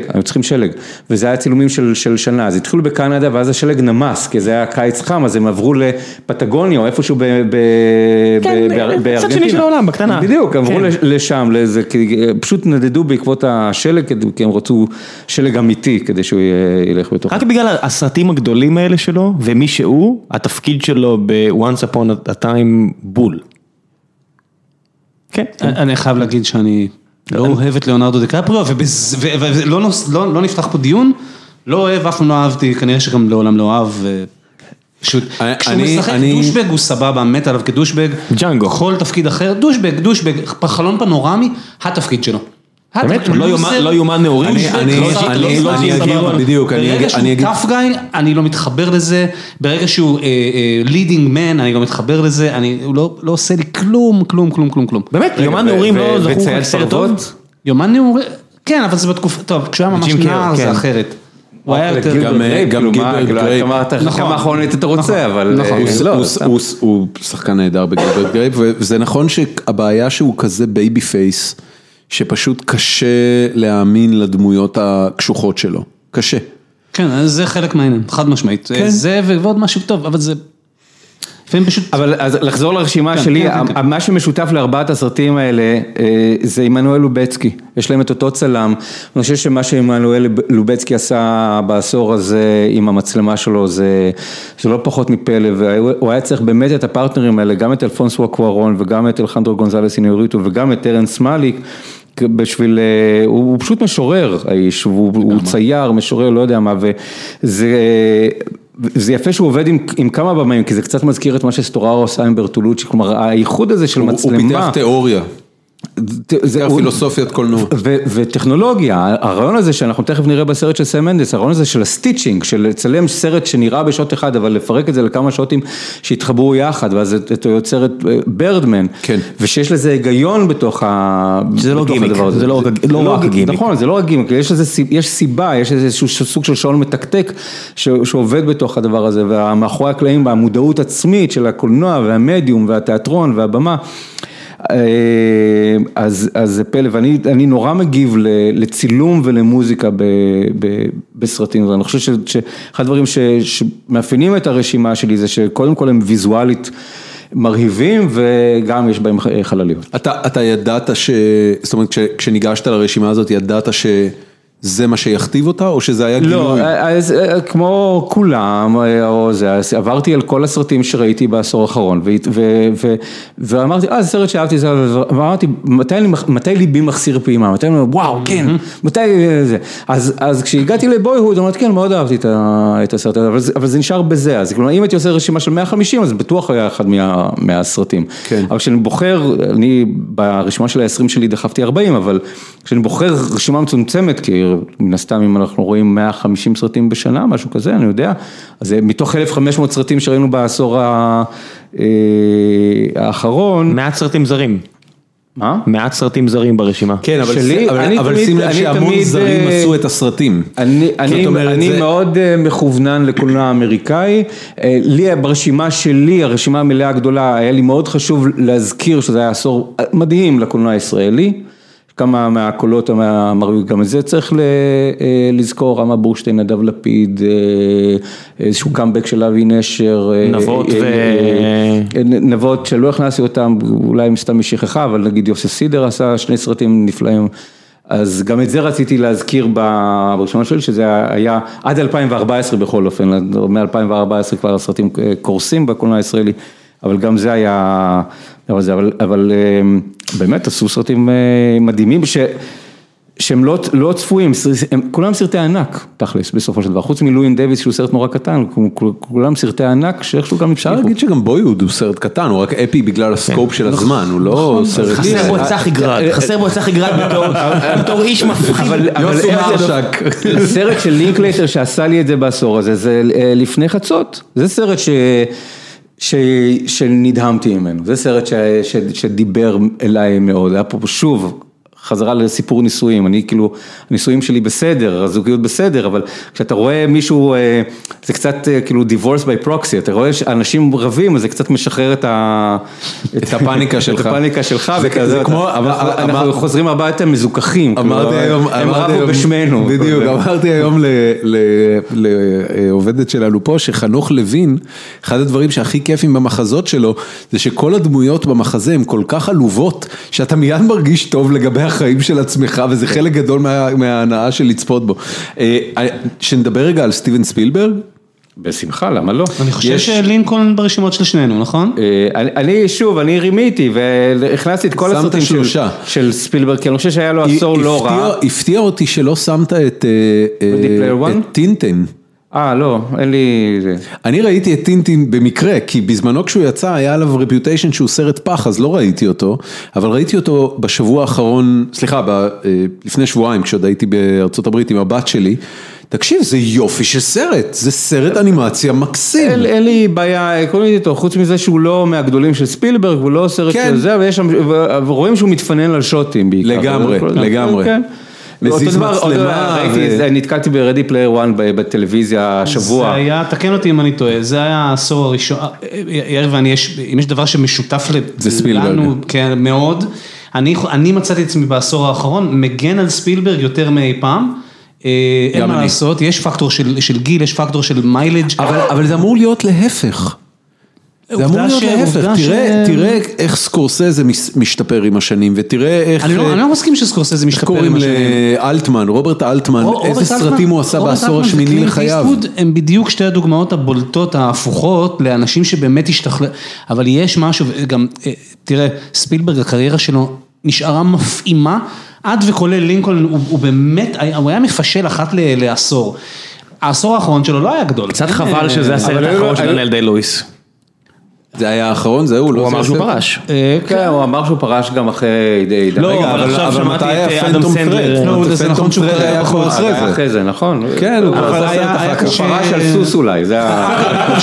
ספילברג גם אה, באופן אישי, אותי, לי הוא קצת שבר את הלב עם אה, Ready Player One, שהוא כן. ספר שאני נורא אוהב, וסרט שאני מתעב, כן. ממש מתעב. אחרי שהמלצתי על Ready Player One, הספר פה בגיקונומי, אז מישהו כתב לנו בפורום, ש-Ready Player One הוא אוננות גיקית מביכה. אני זוכר את ה... אני ממש זוכר את ה... ואני, הדבר הזה, קודם כל, נכון. You make it sound, שזה כאילו משהו לא בסדר בזה, מה? What's wrong with that? And your point being, אוננות גיקית? תביא לי עוד אוננות גיקית מביכה, זה נשמע כמו כמה מתחביבי הגדולים בשנות ה-20. Why are you pooing on my hobbies? אם הסרט רק היה אוננות גיקית מביכה, הכל היה בסדר, וזה בדיוק... אני מסכים, אני מסכים שרדי פלייר 1 היה לא טוב, וזה מעניין, אפרופו ההתבגרות של... של, של במאי, שמישהו ש, שהגיע לשלב שבו אה, אה, סרטים שמבוססים על סיפור אמיתי, הוא הרבה יותר מחובר אליהם נכון. ועושה אותם הרבה יותר עם, נכון. עם, עם תשוקה ו, ו, ומחשבה מאשר סרטים של פנטזיה. ואלוהים... כי היה לו גם את uh, BFG השנה, uh, בעשור כן, הזה. שגם היה. אז הוא לא... ואלוהים יודע מה יש לו לחפש בווסט סייד סטורי ואני רוצה לראות את זה. אני ממש מתחלחל מהמחשבה, אני חייב להגיד. אז ווסט סייד סטורי זה, שוב, אני יכול לדבר שעה על סרט שאנחנו מרחק שנה מלראות אותו. אמ, אתה חושב שזה יהיה טוב או לא? אני חושב שזה יהיה מעולה. באמת? אני חושב שאסור היה לו לעשות, אבל once הוא הלך ועשה את זה, אני חושב שזה הולך להיות מדהים. אני לא מצליח לדמיין. אני, אני, אני התפללתי, כל פעם ששמעתי שהוא עדיין מתעזר, אני התפללתי שהוא, שהוא, כי הוא כל הזמן פורש מסרטים, התפללתי שהסרט הזה לא יקרה, חשבתי שאסור, לא שספילברג לא יעשה את זה, שאסור לעשות את, את, את אני מסכים איתך לגמרי, אסור, אסור לגעת בזה. אסור לעשות את זה, אבל אם כבר הוא הלך ועשה את זה, אני משוכנע שזה יהיה מעולה. הוא שימר את זה בתקופה? כן. זאת אומרת זה הולך להיות פורטוריקנים נגד אה, לבנים אבל, אבל, בשנות ה-60 של אמריקה. פורטוריקנים ולבנים, להבדיל מעניינת הולוודים. והמוזיקה, כל... מוזיקה של... אה, ליאונרד ברנסטיין. ליאונרד ברנסטיין, אבל בביצוע הפילהרמונית של לוס אנג'לס. כמובן, ג'ון לא וויליאמס. זה דודמל. וויליאמס זה כמעט... כמעט פרישה רשמית, סטאר וורס כן. היה אמור להיות, איזה, איזה, איזה באסה. שמע, סטאר וורס, אני חושב שזה הכל ספרייה, אני אהיה מאוד מופתע אם מישהו. אני רוצה להגיד לכם, לא היה שם שום פיל חדש. האדפטציה, כמו בסרט כולו. תקשיב, כן. תקשיב, האדפטציה ל theme של סטאר וורס, בטריילר האחרון שיצא לסרט הזה, לאפיסוד 9, אני ממש עמדו לי דמעות בגרון. כן, זה היה נורא יפה, נכון. אתה זוכר על מה אני מדבר? בטריילר הנוסטלגי. בטריילר כן. הנוסטלגי. נכון. הוא לקח והוא מתח את זה, והוא לא העריך את זה. זה לא קיים. לא, לא, אומר, זה מקרה, אני עוד לא ראיתי את הסרט, לא הלכתי לקולנוע כי אמרו לי... אמרו לי ש... כן, כן. אמרו לי שישבור לי את הלב, אז לא הלכתי בינתיים, אבל uh, אני אלך לזה. אני כבר יודע שהטריילר עם, ה, עם הנעימה הספציפית הזאת של השתיים וחצי דקות שהם איבדו רק בשביל הטריילר, זה פשוט הדבר הכי טוב שיש לי לראות. ג'ון וויליאמס פורש? הוא, הוא בסוג של פרישה כבר לא מעט שנים. כי הוא בן 90. כן. הוא מאוד מבוגר. הוא לא בן 90. הוא לא, לא בן 90, אבל... מה? הוא בשנות ה-70 המאוחרות. לא, לא, לא, 80, 80 המאוחרות. לא חברים, הוא בן, אני בודק לכם שנייה. הוא פעיל מאז מאז שנות ה-60, מאז שנות ה-50. חברים 87, הבן אדם 87. הוא אגב, לתקופה מסוימת זה עדיין נכון, לתקופה מאוד ארוכה. הוא מבוגר מסקורסזה בשנה. הוא היה האדם עם המספר הרב ביותר של מועמדויות לאוסקר אי פעם. מי עבר אותו? למעט וולט דיסני. וולט דיסני אישית היה האדם היחיד עם מספר מועמדויות. בגלל הסרטים הקצרים? כן, בגלל שהוא וולט דיסני, אבל ג'ון וויליאמס זאת קריירה ש... זה שסקורסזה בגיל 86 עשה את זה. לא, סקורסזה 77. 77. כולה 77, אתה יודע. הבנתי. כולה 77 לעשות סרט כזה, מה הבעיה? טוב, אז סגרנו את ה... תחשוב כמה זמן היה בחדר העריכה. תחשוב כמה זמן היה בחדר העריכה. אני רוצה להגיד שהעיתון זה סרט ששינה את חיי, העיתון זה סרט שהפעים אותי, ראיתי אותו פעמיים רצוף. למה? למה? לא באמת למה? אני הייתי עם דמעות בסרט. ראיתי אותו בקולנוע, ומה שנחמד אגב היה לראות אותו בארצות הברית, זה שהיו אנשים באולם שזכרו את זה בזמן אמת. זאת אומרת, אמרו, יש לי את המהדורה הזאת בבית. אבל למה, למה כל כך, כאילו זה סרט נחמד. כנראה... ספוטלייט היה יותר מוצלח כסרט של העיתונאי החוקר כגיבור תרבות. אבל לא קולנועית, היה שם משהו בסרט הזה שקודם כל עורר בי, אני... חשבתי שסיימתי עם, עם עולם הפרינט בחיי ועברתי לגמרי לדיגיטל. אתה כתבת הרבה שנים. והסרט הזה, ברגע שהם לוחצים שם להדפיס במכונת הדפוס, הדמעות ירדו. הרמתי טלפון למחרת לחברה שלי שהיא עורכת כלכליסט ושאלתי, תגידי, אפשר לחזור לפרינט? ואז, ואז אני חי מדדליין לדדליין רק בשביל הדבר הזה. זה להרגיש שאתה מודפס איפשהו. בזכות הסרט הזה לגמרי, שאמרתי, וואי, אני לא יכול לחיות רק באינטרנט, אני חייב את ה... זה נהדר. את העיתון היומי הזה, זה נהדר, לגמרי, וזה אחד לאחד, וזה מתוארך, ראיתי את זה בראשון, בראשון לינואר 2018. זה לגמרי מצדיק כניסה לסרט עשור. בשתיים בינואר הרמתי טלפון, אמרתי, אני חייב פרינט. מה ה-most unlikely שלך ברשימת סרטי העשור? unlikely מאיזה בחינה, מבחינת מה? שיש עניין כזה בארצות הברית, שאלה הכי מקובלת היום בפאנלים, בכנסים, זה מה זה דבר שאתה טוען בתוקף למרות שרוב האנשים לא מסכימים איתך? או, זה שני דברים מאוד שונים במקרה הזה בעיניי, כי תראה, אני על עצמי, כי זה רק דברים על דור ה-Z. אם היית שואל אותי בתחילת העשור, לא הייתי מצפה שסרט פולני בשחור לבן, עאידה, עידה, ימצא את עצמו בתוך הטופ 20 של העשור מבחינתי. כי הוא סרט פולני בשחור לבן, אני ספילברגופיל, אני הוליוודופיל, וזה סרט שהעיף לי את המוח בכל כך הרבה מובנים, אגב צילום שדיברנו, זה סרט שמצולם במכוון ובמובהק, עם הדרומים לא נתפסים, זאת אומרת בדרך כלל הדמות בפריים תופסת את החמישית התחתונה של הפריים, כל השאר זה הדרום, עכשיו זה לבדו דבר שמבקרי קולנוע התפננו, אבל זה שוב עניין של קשר בין צורה ותוכן, אגב כל אחד פירש אחרת, היו פרשנויות נורא יפות. וכן, אני מעצמי לא הייתי מצפה ש, שסרט מהסוג הזה יהיה בטופ 20 שלי, והוא עמוק עמוק בטופ 20 שלי, ובאותה מידה, אתה יודע מה, טוב, זה לא שזה באמת מפתיע, כן, אותי, את עצמי, אבל שני סרטים דרום קוריאנים בתוך טופ 20 של עשור, זה I saw the devil שהוא בעיניי masterpiece שפשוט חבל, חבל שכל כך מעט אנשים ראו, ופרזיטים שהרבה יותר אנשים ראו. יש אותו בנטפליקס? יש אותו כאילו, הוא זמין? אני לא חושב. אולי בנטפליקס שלך, לא בנטפליקס שלנו. לא, אני לא יודע, אני לא שם, אני אומר בהכנעה, אחד הדברים שהכי התביישתי בהם כשבאתי להקליט את הפרק הזה, זה שבניגוד לרוב העשורים הקודמים, שבהם הייתי מגיע לסוף עשור והייתי מרגיש. אתה יודע, אפילו בגוגל, best movies of the decade, הייתי רואה רשימה של סרטים, הייתי אומר, אוקיי, 95% מזה ראיתי. ברשימות של שניכם, אני חושב שלפחות שליש לא שמעתי אפילו. זאת אומרת, זה סרט שאפילו לא. אל תשכח שאתה מתעסק עם מבקרי קולנוע פוצים שאוהבים להתחכם. בסדר, אבל גם אני הייתי פוץ בעשור הקודם, עכשיו אני... כן. אבל מה זה I saw the devil? I saw the devil זה סרט שהוא לא במקרה, הוא ממש האחרון בגל סרטי הנקמה הקוריאנים, כי הוא לוקח את העניין של סרט הנקמה הקוריאני לכזאת קיצוניות שאי אפשר להמשיך אחר כך לדעתי. מה זה לא הוא אוכל את ה... הוא לא גורם לה לאכול את ההורים שלה וכאלה? לא, לא, לא, זה פשוט עניין של מה קורה כשמה שנקרא מעגל הנקמה, זה שני אנשים שנוקמים אחד בשני. בלופ, שזה מצחיק, שיבואו לפזורה בארץ, זה מצחיק מצד אחד, זה אכזרי בצורה בלתי רגילה, וזה מוציא לך את החשק, בסוף אתה אומר, אתם יודעים מה, תפסיקו, תפסיקו עם החרא הזה בחייאת, כאילו מה נסגר איתכם, וזה מדהים, וזה טריפ, כן. וזה...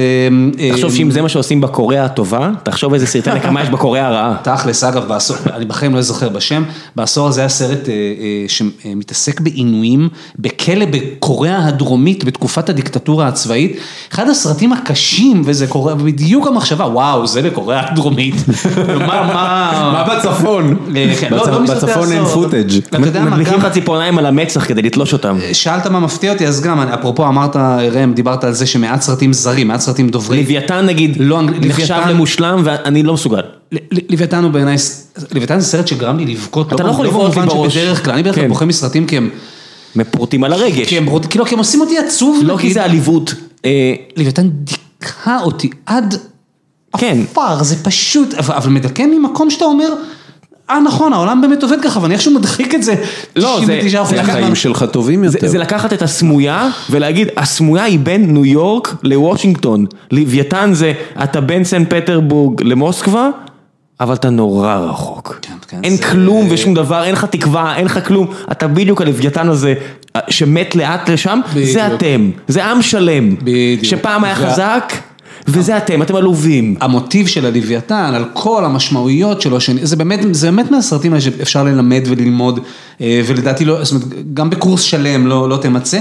אז כן, זה גם, לא הייתי מצפה, גם לא הייתי מצפה שאהבה של הנקה, שוב, לא בגלל שזה הנקה שאני מת עליו, אלא בגלל שזה סרט מהסוג הכבד אומנותי, אה, קרא לזה איך שתקרא לזה. בעשורים הקודמים זה היה אינגמר ברגמן שהיה אחראי בדרך כלל כן, לצורך כן, זה מהאזורים האלה, וזה באמת, מה תעשה, אי אפשר להתווכח עם הסרט הזה, אי אפשר להתווכח עם הסרט הזה. ומצד שני יש דברים אה, שהם עני מאוד, כמו ה Babadook, ששוב, סרט שמעט מדי אנשים ראו והוא masterpiece של horror, אה, או חייבים לדבר על קווין. אה, שהוא סרט ענק, ענק בעיניי, ושוב, אני לא חושב ש... איך קוראים לזה באנגלית? We need to talk about Kevin. אוקיי. על הייסקול שוטר, The making of a high school shooter, מזווית ראייה של אימא שלו. פרנססה, דיברנו על באומבך. כן, אה, פה אני משתתף, מצטרף לפרנסיס האב בעיניי מופלא, לידתה של אחת מהגאונות של העשור הזה, גרטה גרוויג. אה, ועכשיו השניים האלה כותבים את ברבי, כן. זה הולך להיות מדהים. זה הולך להיות מדהים. עם מרגו רובי בתפקיד הראשי. ברבי, ברבי, הסרט, סרט ברבי עם מרגו רובי בתפקיד הראשי. נועה באומבך וגרטה גרבי כותבים את התסריט, וגרבי כנראה תביים, זה עוד לא סגור מאה אחוז, אבל... כבר יצאה ידיעה שמרגו רובי תשחק את עדי נוימן בסרט על ווי וורק? אני מריץ את זה חזק, כי אה, הבחור מהביג שורט הולך לעשות את הסרט על נכון, נכון. אדם נוימן. קלאסי שהוא יביא את מרקו רובי, ישחק את אותו תפקיד. תכלס, מי אם לא? נכון. יהיה לה אומנם סצנה מביכה בבית האח הגדול, אבל חוץ מזה... יש מצב שאם הוא יזמין את עדי נוימן לשחק את עצמה, היא תסכים. אה, אתה חושב? אני חושב שיש מצב. כן, אני מאמין שכן. אה, טוב, בוא נתקרב לאיזה סיכום של הסיכום. ראם, אני רגע רוצה לשאול אותך, כי יש כן. פה ברשימה שלך כמה סרטים שלא שמעתי ולא הכרתי. אה, קודם כל, מה זה מרטין מקדונה? לא, לא, זה השם של הבמאי. אה, סליחה, זה על שלושה שלטים מחוץ לאבינג מיזורי. שגם היה אצל כולנו. אצלי לא, אבל אני, הוא היה... איזה סרט פנטסטי. כן, סרט מופתי. איזה תפקיד נשי, חזק. גם לא צפוי, לא לא, לא ראיתי את זה מגיע משום מקום, התסריט הוא מפתיע בצורה בלתי רגילה. כתיבה פשוט מדהים. מה זה המצוד אחרי אנשי הבר? תראה. כמעט נכנס אצלי לטופ 20. מה זה, מה זה, מה זה? טייקה וייטיטי. אני מעריץ את טייקה וייטיטי ולא ראיתי את זה. איזה סרט, איזה סרט, עכשיו אני ראיתי את ג'וג'ו רביט, איזה סרט ענק דורון, זה סרט כיפי כל כך, זה סרט ניו זילנדי תראה, מובהק, זה סרט באמת מופלא, מופלא, מופלא. ומשהו שהייתי בטוח שיהיה ברשימות של כולם, אבל רק אצל ראם מופיע, וזה ג'וקר. אני לא אהבתי את הסרט הזה, אז אני לא, לא היה שום התלבטות בכלל. וואו, למה? בגלל שאתה נגד ה origin story? כי ראיתי את קינג אוף קומדי ואהבתי אותו, וראיתי את טקסי דרייבר ואהבתי אותו, ואני לא חושב שמישהו היה צריך לקחת את שני הסרטים האלה, לאחות אותם. מה זה מישהו? המישהו הזה בתוך הסרט, הם הביאו את רוברט דה נירו כדי להגיד לך, זה בסדר, אנחנו מודעים לעניין. לא- אני עד עכשיו לא מבין, אני לא שנאתי אותו, כן? לא שהוא סרט רע. לא-, לא היית מתבגר כועס מספיק. לא, הפער בין הדיבור, ההכנסות, הכל, לבין מה שהסרט הזה באמת שווה הוא בעיניי. למה הוא כל כך הצליח לדעתך? אין לי מושג ירוק אה, אני יכול, אה, הוא לא בסרטי העשור שלי, אבל לגמרי בסיכום השנה, הוא לגמרי בחמשת סרטי השנה שלי. אה, וקודם כל זה מפעים בעיניי, שיש עדיין, כל הזמן אומרים מות הקולנוע, הקולנוע מת, אנשים... זה סרט לקולנוע. ושיש סרטים, אפרופו כאילו נחנכנו על דיסני, אבל דיסני גרמו לזה שאנשים הלכו לקולנוע. חד משמעית. אני כל כך שמח שראינו את זה בקולנוע, אם היינו רואים את זה על הספה ואשתי הייתה הולכת עם הטלפון, או אני הייתי מקבל שיחה או משהו כזה, הבאתי שם מבטים לאנשים מסביבי שדיברו, הבאתי להם מבטים כאלה של עכשיו שזה ייפסק, שהם לא זזו, זה לא רק ללכת לקולנוע, זה שיש רגעים שסרט קולנוע פנתר שחור היה, היה כזה, ווונדר וומן היה כזה, וג'וקר כזה, שהוא כל כך נוגע באנשים ומפעיל אותם והופך להיות שיחת היום, ואיכשהו נדמה שהסרט הזה, אם אתה רפובליקאי או דמוקרטי, הרגשת שהסרט הזה מדבר עליך. או על בגלל המצב החברתי בארצות הברית. איכשהו משהו שם בסרט הזה ידע ללחוץ על הטריגרים של כולם. אין ספק שמבחינת ציידגייסט הוא באמת, הוא יודע לתאר יפה את החברה, את הסביבה, את מה שקורה עכשיו. זה מרשים לראות סרט שבאמת מצליח גם לתאר את התקופה וגם לגעת בכל כך הרבה אנשים ולהרגיש שזה סרט שמדבר עליהם. אני חושב שאתה כתבת שעצם העובדה שעשו origin story לדמות של הג'וקר, היא כבר בעייתית. בעייתי, יכול להיות שקראתי את זה אצל מישהו אחר, אבל זה בעייתי טכנית, כי זו דמות שבין השאר אין לה origin story אחד מוסכם, אין לה קנון. לא, אני חושב שזה... מוסרית, אתה מתכוון. כן, אני חושב שזה גם יותר מזה. אנחנו בתקופה כזאת, ונום, כאילו, אנחנו בתקופה כזאת שבה פתאום... אבל ונום וגם דדפול, יש להם בקומיקס, בגרסאות הקומיקס שלהם, קודם כל דדפול הוא גיבור בעצמו, אבל... לא, אני מדבר דווקא פתאום להקדיש סרט לנבל. כאילו יש בזה משהו, זה משהו שיש בו משהו שמתאים לתקופה, לפוסט פוסט פוסט מודרניזם, לטראמפיזם, למה שאתם רוצים, לזה שבואו נבין את הרוע. כן, כן. אז יש את ה... הבנאליות של הרוע, אתה חוזר בדיוק למקומות האלה. נכון. אגב זה בעיניי אחד, היתרון הכי גדול של הג'וקר הוא הקונספט, יש משהו מבריק בעיניי במה שהם באו לעשות. פשוט אני לא מבין למה הם צריכים לגנוב את זה משני סרטים שכבר נעשו. אבל זה לא, אתה רואה שהוא האק, הרי כל הביט, מה זה האק? בעולם הסטנדאפ, כן, זה נכון, לגנוב בדיחות, נכון. והוא עושה את זה, ואתה רואה את זה שם שהוא סך הכל בן אדם מסכן, בן אדם מסכן לא מביא בעצמו בדיחות, הוא לוקח נכון. מאחר, ואתה רואה את הסצנה הזאת, שאני לא אהרוס לאנשים את הסרט, אבל הקרשנדו של הסרט שמגיע שם כן, עם, כן, עם כן. רוברט דנירו, ואתה אומר, זה היה חייב להגיע לזה, הרי אתה רואה את זה מגיע, וזה נבנה, וזה כן, נבנה. אתה, אתה גם יודע מהדמות, בסוף. לא, אתה לא יודע שזה מה שיקרה. אתה לא יודע שזה מה שיקרה, אבל אתה יודע שהדמות צריכה להיגמר ככה, כי ככה קוראים לסרט. בסופו של דבר, הבעיה הבסיסית שלי עם ג'וקר זה שזה בעיניי אוריג'ין סטורי של אלף פסיכופטים אחרים, אני לא מצליח להבין איך זה, בדיוק, אבל בדיוק, איך זה מתחבר לא דווקא לג'וקר, איך זה מייצר לא, דווקא את הג'וקר. הוא לא מיוחד, זה בדיוק, הסרט לא נקרא הג'וקר, הוא נקרא ג'וקר, לא די ג'וקר, ג'וקר, זה אפילו היה יותר טוב אם זה היה אה ג'וקר. אבל זה, אתה מבין? הרי מה הפואנטה, מה שקורה אחרי הסצנה ההיא? רואים, זה מאוד עמוק. יש שם המון כאלה. זה שוב אחד מהמקרים האלה, שהלוואי שהסרט היה עמוק כמו ה... אבל הוא כן, הוא כן, כמו שסיינפלד אומר בפתיח שלו, שבחתונה, הכלה לבושה בשמלה והיא מיוחדת, והיא בלתי ניתנת להחלפה, אבל הגבר, הם כולם באותו טוקסידו, וכשהכומר אומר, הוא אומר, will you take this man, יעני אם צריך מחליפים באחד אחר, אתה לא... אבל זה בדיוק זה, אתה רואה שהעיר מתחרבנת. ביבשת, אתה רואה את כולם ככה, וגם מי ש... אחת הפואנטות המגניבות, הפעם היחידה שזה משיק לקומיקס, זה מי שהורג את ההורים שלו, זה לא הוא, זה אה ג'וקר אחר, זה לא הוא. טוב. מצטער אם הרסתי. לא, לא הרסת כלום, להפך, זה, אני חושב שראית בעומק שהרבה אחרים לא ראו. כן, אני ראיתי את זה בקולנוע וזה לא... אני חושב שאינטואיטיבית העולם קלט את זה, כי הסרט... יש סרטים שפתאום בבת אחת מהדהדים, זה סרט כזה, וזה יותר משנהניתי לראות את הסרט ואהבתי לראות את הסרט, יש בו שימוש מבריק במוזיקה. בוא נגיד שעכשיו כל מה שאני עושה לברי, הבן שלי בדרך לגן קוקובו עם הידיים, אני רק מסתכל אם אף אחד לא מסתכל עליי, כי הוא הרס שם מחוות, אתה יודע, אתה מסתכל, הוא אומר, הדמות הגרוטסקית הזאת, הוא הרס מחוות. כן. כן, סרט ש... כן. זה סרט תוכנית שלווה, לא כמו היווני שלך. אני כשיצאתי מהסרט הזה, אה, מה שבעיקר חשבתי עליו, זה שזה סרט שמצליח לטלטל אותך רגשית בלי לעצבן אותך כמעט בכלל. איך בלי לעצבן? דחיל רבק, אבל לא חשוב. על מה הוא עצבן אותך? אני לא יכול, אני לא יכול לסבול את ה... איזה... מה, מוסרית אתה מתכוון? כן, איזה תפיסת עולם מוסרית שלך הוא ניסה לערער עליה לדעתך? אה, לא, דווקא, זה בדיוק, עוד פעם, זה בדיוק הנקודה, למה אני לא מוצא בו שום עומק. אני, אני ראיתי הבנתי, את ה... אז אנחנו מסכימים על זה. את, את המהלך. אבל הוא סרט מאוד אפקטיבי. קולנועית הוא אפקטיבי. הוא אפקטיבי בדרכו. הוא מאוד אפקטיבי, זה יחטוף מכות לראש. הוא אפקטיבי בדרכו, אבל שוב, הוא, הוא יושב על, על כתפיים של שני ענקים, וזה שהוא מכיר בזה שהוא יושב על הכתפיים האלה, אוקיי, בסדר, אבל אין לו שום דבר לחדש. הסיפור של טרוויס ביקל בטקסי דרייבר, זה אותו סיפור. הרבה יותר טוב בעיניי, כן, כן. וקינג אוף קומדי שהוא זהה לחלוטין, זה פשוט אותו סרט. קינג אוף קומדי הוא סרט, דווקא הקלילות היחסית של קינג אוף קומדי, שולחת אותך הביתה בעיניי עם הרבה יותר חומר למחשבה, לגמרי. מאשר הפטישים האלה של ג'וקר, אבל שוב זה נורא אינדיבידואלי, זה גם עניין של אם אתה אוהב או לא אוהב את חואקין פיניקס לצורך העניין שאני, אתה לא אוהב אותו. לא, אף פעם באמת? לא, אף פעם לא, לא, לא, לא.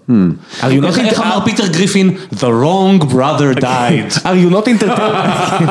Are you not entertained? אחת היציאות הכי קשות של פמילי גיא ever. The wrong brother אגב, died. אני- אני רק אשאל כדי לדעת, אתם אה, חובבי ריק אנד מורטי? אני לא. אתה לא. אני לא, נו. ואתה? לא, מעולם לא התחברתי. ראיתי קצת עדיין לא ראיתי את העונה. לא. לא התחברתי. עדיין לא ראיתי את ה...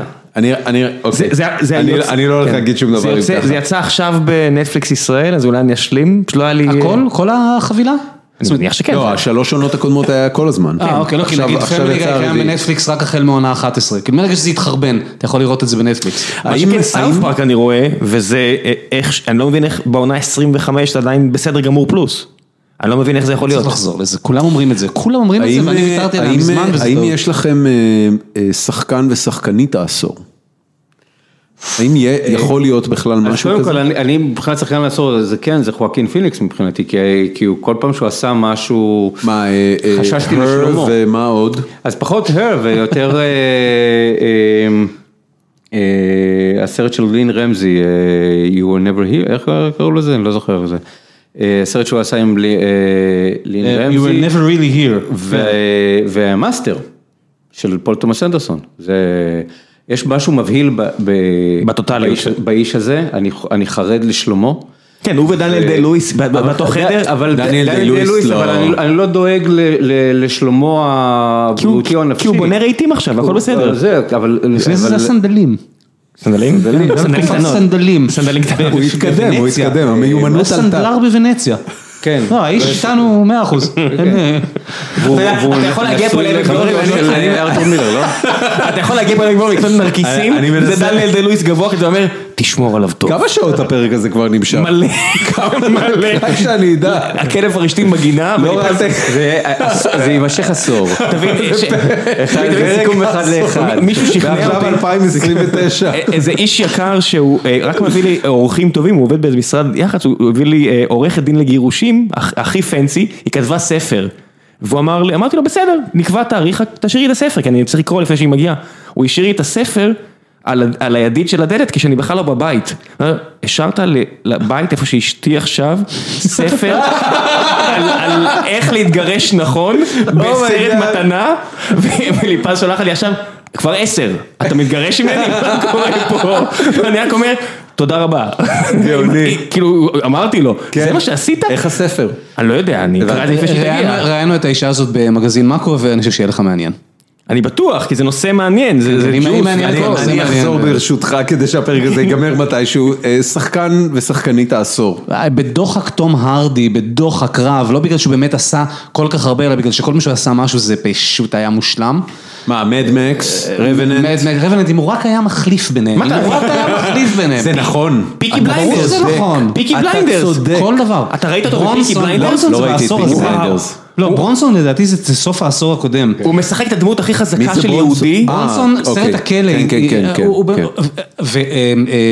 ולוק, הסרט, ההופעת יחיד שלו, הוא הוא שחקן מהגדולים שהיו, ועכשיו, עכשיו עכשיו הוא עומד לשחק את אל קפון המזדקן הדימנטי. בכלא? אה, בסרט של ג'וש טראנק, הבמאי של קרוניקל? שלא עשה כלום מאז, אני עכשיו סייק לראות את הסרט הזה, תום הרדי כאל קפון דימנטי בכלא, שעברו המתחיל, וואו, תביא. זה ממש מבטיח. כן. אז תום הרדי, אבל למה בקושי? זה נשמע שהיה לו כי עשור הוא לא מעולה. עשה המון, הוא עשה- הוא- הוא היה מאוד כנראה, ידע מה לבחור, עשה גם סרטים לא טובים. ריין גוסלינג לא... אה, אני מאוד אוהב את ריין גוסלינג, אה, אבל איכשהו פחות מה- מהדור הזה, גם מייקל פסבנדר מהדור הזה, הוא התחיל גבוה, וקצת, טיפה פחות התרומם לגבהים. כריסטוף וולץ זה היה אמור את העשור שלו, וזה לא...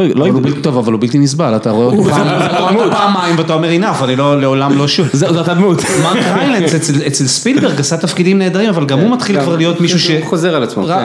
עזוב אותי. אז אני רק רוצה להזכיר, לא יודע אם זה שחקן, כי זה לא משחק, זה מישהו שפשוט, זה מדהים, הוא איתנו כבר 200 שנה והוא לא הולך לשום מקום, זה תום קרוז. האיש הזה, כל דבר שהוא בוחר לעצמו. איך הוא נראה ככה? לא יודע, הוא לא יודע. הוא מחזיק לבד את כל הכת הזו. שותה דם של ילדים. זה בדיוק מה שרציתי להגיד, וואו, תראה, עורכי הדין שלי לא מאשרים לי לומר את המשפט. המשימה בלתי אפשרית האחרונים, זה לא יתואר. תשמע, והטריילר שיצא עכשיו לטופגן החדש, כן, כן, כן. עשה לי, אני לא מעריץ גדול של טופגן הראשון, אבל הטריילר שיצא לטופגן החדש. טום קרוז סינגל הנדדלי גומר את ה-CGI ומחזיר את ה physical stunts, כאילו. זה בדיוק, אני חושב כשאני מדבר על וירטואוזיות, אני חושב שמשימה בלתי אפשרית בשבילי זה כמו The Raid בשבילך, זה איזשהו סוג של, של משהו ש, ש, שעבד לנו מהקולנוע, שאתה, שיש איזשהו סוג של סכנת חיים בלעשות את הדבר הזה, שאתה, שה stakes הם כל כך גבוהים, שזה לא פיטר ג'קסון עכשיו משכפל אלפיים טרולים ו, כן. ו, ו, וזה, ופיקסלים. לאיפה נעלמו סרטי הספורט, אם מדברים על big stakes והכל? למה אין יותר סרטי ספורט? גדולים. אתה ממש מתעקש שהפרק הזה יהיה ארבע שעות, אני לא יודע, אבל למה? מה לא, לא, אתה פותח? אני אתן לה להגיע לשחקנית, רגע. בוא נסכם את הסרטים שלא נעשו השנה, בעשור האחרון. אני רק חושב, למה התעקשתי לשים את קריד? כי הייתי צריך סרטי ספורט, אין סרטי ספורט. לא היו זה, אבל הם לא ייעלמו לשום מקום, והיו הרבה סרטי אגרוף, זה כן. לא, אגרוף זה קל. היו אגרוף, היו גם מרוצים. אה, פורד נגד פרארי, איזה סרט זה בסיכום השנה. קריסטיאן בל יכול להיות. איך קראו לסרט, גם המצוין של רון האוורד, הסרט המרוצים. נו, עם השניים. מה זה? כן, ראש. אבל זה לא בעשור הזה. זה העשור הזה? זה לא בעשור, יכול להיות שזה לא בעשור. זה פשוט שהפרק כבר נמשך איזה שש שעות. אז היינו אנשים צעירים כשהדבר הזה. אני אסגור לך את הפינת דורון, במהלך הפרק היה קרייסיס בחברה, יצאתי, סגרתי, הכל סבבה, הוצאתי הודעה, אנחנו המשכנו את הקליט. אתה רואה מה זה? כן. אתה multitasker ברמות, אבל באמת, אתה יכול להגיד לי כמה זמן הפרק כבר? מה אני רואה פה? שעתיים ושש דקות. אוקיי, זה בסדר. לא, זה לא בסדר, אבל בוא נמשיך. פחות מהאירי. זה בסדר. זה שעה וחצי. הפרק שפחות יש גורי חתולים למטה שהם פחות מהאירי. אל פצ'ינו לא נכנס לסרט. אוי, נפלא. שחקנית העשור? יואו, קשה. אבל זה kink פרטי שלי, זה ג'סיקה צ'סטיין. אני איתך, לא, לא, למה, you're on to something. אני איתך. זה גם Interstellar. ממש, כן, כן, כן. גם עשתה את Zero Dark Thirty. ארץ יבשה של ג'ון הילקוט, זה גם היה עשור. כן, כן, כן. מה עם האישה ששיחקה ב Arrival? גם יש לך לעשור. אימי אדמס היה לעשור מצוין. נכון, היה לעשור מעולה. אבל גם סרט שאני חושב שאהבתי אותו בעיקר בגלל זה המשחק של מולי, סרט של אהרון סורקין. אחלה סרט. הגיבור הראשי של הסרט הזה זה החזה שלה. צריך להגיד האמת, זה סרט מוגזם בעליל. לא יכול להיות שב-90% מהסרט הזה יש מחשוף, זה לא... אבל אחלה סרט. אבל זה הטריק, על זה הסרט. אחלה סרט, ואידריס אלבה הוא כוכב ענק. באופן מוזר, כי היא לא עשתה שום דבר עד כדי כך, אבל טילדה סווינטון. היא סוג של אס בשרוול, איפה שלא תשים אותה ומה שהנוכחות האנדרוגית. טילדה סווינטון היא גם נכנסה ליקום של מארוול, זה הפלא הגדול של ודוקטור סטרנג'. כולם, עכשיו, כולם אין מישהו, אם אתה לא במארוול אתה כזה. אז אתה בדיסי, כן. טילדה סווינטון היא האימא ב-We need to talk about Kevin, והיא שם אימא שמגדלת מפלצת והאופן שבו יש לנו סצנה של אכילת ביצה מקושקשת עם הקליפות. בתוך הביצה. מאז יהודה ברקאי לא היה דבר כזה. זה לא יהודה ברקאי, זה... חגיגה בסנוקר. אבל חגה בסנוקר בעצמו גנוב מקול-הנד לוק. אבל הוא לא אכל עם קליפות. אבל פה יש משהו. לא היה קליפות שם? לא, לא, לא, לא. Cool Hand Luke זה 50 ביצים קשות בשעה. כן. פה יש משהו, אבל בסצנה, בכלל, טילדה סווינטון יש בה משהו שגם נורא מתאים איכשהו לרוח הזמנים עם הפלואידיות המגדרית. שוב, לא יודע, אבל זה, כן, זה מאוד אישי, אני, וואו, זה כל כך קשה. זה מאוד קשה, זה מאוד קשה. אז גם kink פרטי שלי זה רוני מרה. אפרופו הרשת החברתית, סרט שכשאת שאלת את... וגם הסדרה של נטפליקס, אם אמרת שנטפליקס... נכון, בית ה... לפני שהסדרה... זה אחותה, סליחה, זה לא רוני מרה, זה אחותה. מה? קייט מרה. קייט מרה. באמת? לא את. הן נורא דומות. האחות הפחות מוכשרת. יש לומר, לפני שהסדרה הזאת נתקעה בסלע. ושאלת את תומר על הסרט שהכי לא צפוי לזה, ולא שאלת אותי, אבל לכן אני אדחוף את זה, ואפרופו רוני מראה, זה סיפור רפאים של דויד לאורי. סרט שנעשה ב-50 אלף דולר. איך קוראים לו באנגלית? Ghost Story. אוקיי. עם רוני מרה וקייסי אפלק. קייסי אפלק מתחת לסדין. מתחת לסדין. הוא מגלם רוח רפאים עם סדין על ה... פלא. אחר, אחר, הטיפול של הסרט הזה אגב בזמן, במעבר זמן, ובזוגיות, ובבית, יש לו שם הברקות לא נורמליות, ב-the passage of time כאילו, בלי שום אפקטים מיוחדים, פשוט עניין של עריכה נורא חכמה. יש שם מעבר זמן שהוא קורע לב, מעבר זמן של לדעתי עשרות שנים, שקורה בקאט אחד. שהוא רגע קולנועי שאתה אומר, הוא כזה עוד לא היה. בגלל שקייסי אפלק עם סדין, אז זה היא לבד בבית ריק, כאילו, והיא נורא שברירית וכל זה, והיא מחזיקה את כל הסרט על העיניים הדומעות שלה. אז גם, איזה יופי, זה המלצה מעולה אגב, אני הולך לראות את זה. זה נשמע כמו משהו שאני יכול לראות אותו עם אשתי והיא לא תסבול יותר מדי. קורה מעט, קורה מעט. קורה מעט ולאט, זה גם קצר, זה נורא נורא קצר. כן, אנחנו נרדמים מהר, זה בסדר, זה לא נורא. היה לי, אני לא יודע אם אתם גם חווים את זה, אבל העשור הזה יותר מכל סרט אחר, התאפיין אצלי בסרטים משעממים, אני נרדם בהם, וזה לא קרה לי אף פעם בחיים, אני תמיד חשבתי שסרט זה משהו ש... יש איזה מין חרדת קודש בללכת אליו, והסיכוי שאני ארדם באמצע סרט הוא פשוט אפס, לא משנה כמה הוא גרוע. בעשור הבא תצטרך להתחיל לצאת לשירותים באמצע סרט, זה לא הסרטים, זה אתה. יש מצב, אבל אתם, אולי זה גם הכורסאות. סיימת לדבר והמאזינים אמרו אוקיי בומר. זה הכי אוקיי בומר. זה הכי אוקיי בומר שלי עד עכשיו. אבל אני שמח לשמוע שאתם לא חווים את זה, כולכם ערניים ופריחים, כל הכבוד. לא ערניים, שעתיים ועשר דקות, קדימה. קדימה, קדימה, לסגור. מה איתך? מה איתי מה? שחקן ושחקנית העשור. אין לי. זהו? ככה? לא, אין לי, אנחנו לא במקומות כאלה יותר, זהו. יש יותר מדי תוכן. הבנתי אותך. אתה לא מרגיש ככה? יש, אם היית זוכר איך קוראים לשחקן, אדם דרייבר, השחקן הקוריאני שמופיע בכל הסרטים של בונג, ה non actor הזה, אז הייתי אומר שהוא, אבל אני לא יודע איך קוראים לו, בדיוק, מדהים שאתה אומר את זה, כי רציתי את האחות מפרזיטים, אבל גם איך קוראים להם. ותמיד יש את המקף, אתה לא יודע אם זה לפני או אחרי, כי זה הרי לא, אנחנו קוראים את זה כשמות פרטיים, אבל בעצם זה שמות משפחה, ג'ון, ג'ון, ב-IMDb זה כתוב הפוך, עזוב אותי. יש שחקן כזה, האם יאיר, עם כל הדינמיקה שסדרות זולגות לתוך סרטים, וסרטים הופכים להיות משהו שהוא חלק מסדרה כל כך ארוכה כמו ש-MCU עשו בעשור האחרון. הדבר הזה שנקרא קולנוע הוא עדיין מה שאנחנו זוכרים או שזה פשוט הולך ומתמוסס? קודם כל קולנוע זה, זה מקום, זה לא, זה לא פור, פורמט, כאילו נטפליקס כן קולנוע, לא קולנוע, זה, אם אתה יוצא מהבית והולך ורואה סרט במשך שעתיים, אבל עושים לא, את זה, זה כבר פחות. לא בטוח. מה, הולכים? נכון, הולכים פחות. הולכים פחות לקולנוע. אבל זה חלק מהעניין. המקום הולך ונעלם. אבל עדיין הולכים. ועדיין מנסים לפתות אנשים, והאיימקס זה סוג של גם פיתוח מה... האיימקס נכנס לחיים שלנו בישראל בעשור האחרון. נכון. מ-2012, 2013, לא לפני. לא לפני זה. ועדיין לא בתפוצה רחבה מדי, זאת אומרת, בסך הכל אולם אחד בכל גוש דן. זה עדיין לא הופך את זה לחוויות משמעותיות. את דנקרק ראיתי באיימקס, את ג'וקר ראיתי באיימקס, וזה... תלת מימד אותו דבר, התחיל עם האבטר ודי נמשך. כן, אבל דעך. כן, הוא לא קרא איתו מה. כשראיתם את Infinity War ו Endgame, ראיתם אותו בתלת מימד? כן.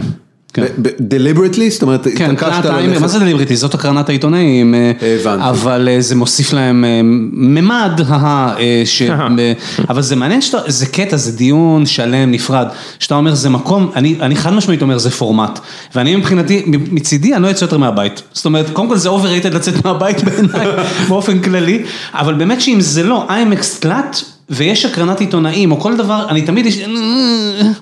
כמה אינצ'ים המסך שלך בבית? לא, שום דבר, טלוויזיה טובה. 50? 60? 65, אבל... 65 זה יפה. אבל לא שום דבר באמת. כמה לך אינצ'ים בבית?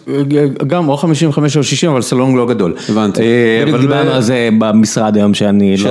אתה לא באינצ'ים. אני לא באינצ'ים. לראם יש פחות אינצ'ים מלכולם. אבל באמת שבעיניי זה פורמט, לכן גם נטפליקס בבית, עכשיו יצא אנקאט ג'מס, דיברנו, אדם סנדלר, לא פחיתות כבוד מבחינתי לראות סרט שמעניין אותי בבית, והאמת היא, יום למחרת אתה לא זוכר, אתה זוכר את הסרט. גם אם ראית אותו ב-VHS על... זה נכון, בטיסה, ראית אותו סיפרתי. לדורון סיפור על הסרט הזה, שמעתי את אדם סנדלר אצל ביל סימנס בפודקאסט, פודקאסט ספורט, והוא מדבר איתה והוא אומר, אה, תשמע קטע, הוא אומר, הלכתי לאסוף את הבת שלי, כי כולם אמרו לי, כולם אמרו לי שזה סרט של אוסקר, ואני לא מאמין בזה, כי יש מלא, בדקתי, הוא אומר, אני רוצה לזכות באוסקר, היה לי ברור שזה לא יקרה, כי בדקתי ויש מלא תצוגות על, ומן הסתם זה לא יקרה לי, אבל כולם אומרים לי, אז העלה לי את הסף, הוא דיבר נורא בכנות, ואז הוא אומר, הלכתי למייסיס, כי הייתי צריך לקנות ציוד אה, לכדורסל. ואני עומד שם בתור עם כל הציוד, ופתאום יש שיחה מדלני על די לואיס. הוא אמר, הוא בטח ראה את הסרט. אז הוא אומר, זרקתי את כל הציוד ורצתי לפינה כדי לשמוע אותו, הוא אומר, כן דני? הוא אומר, היי, אהבתי את הסרט, הוא אומר, כמעט בכיתי.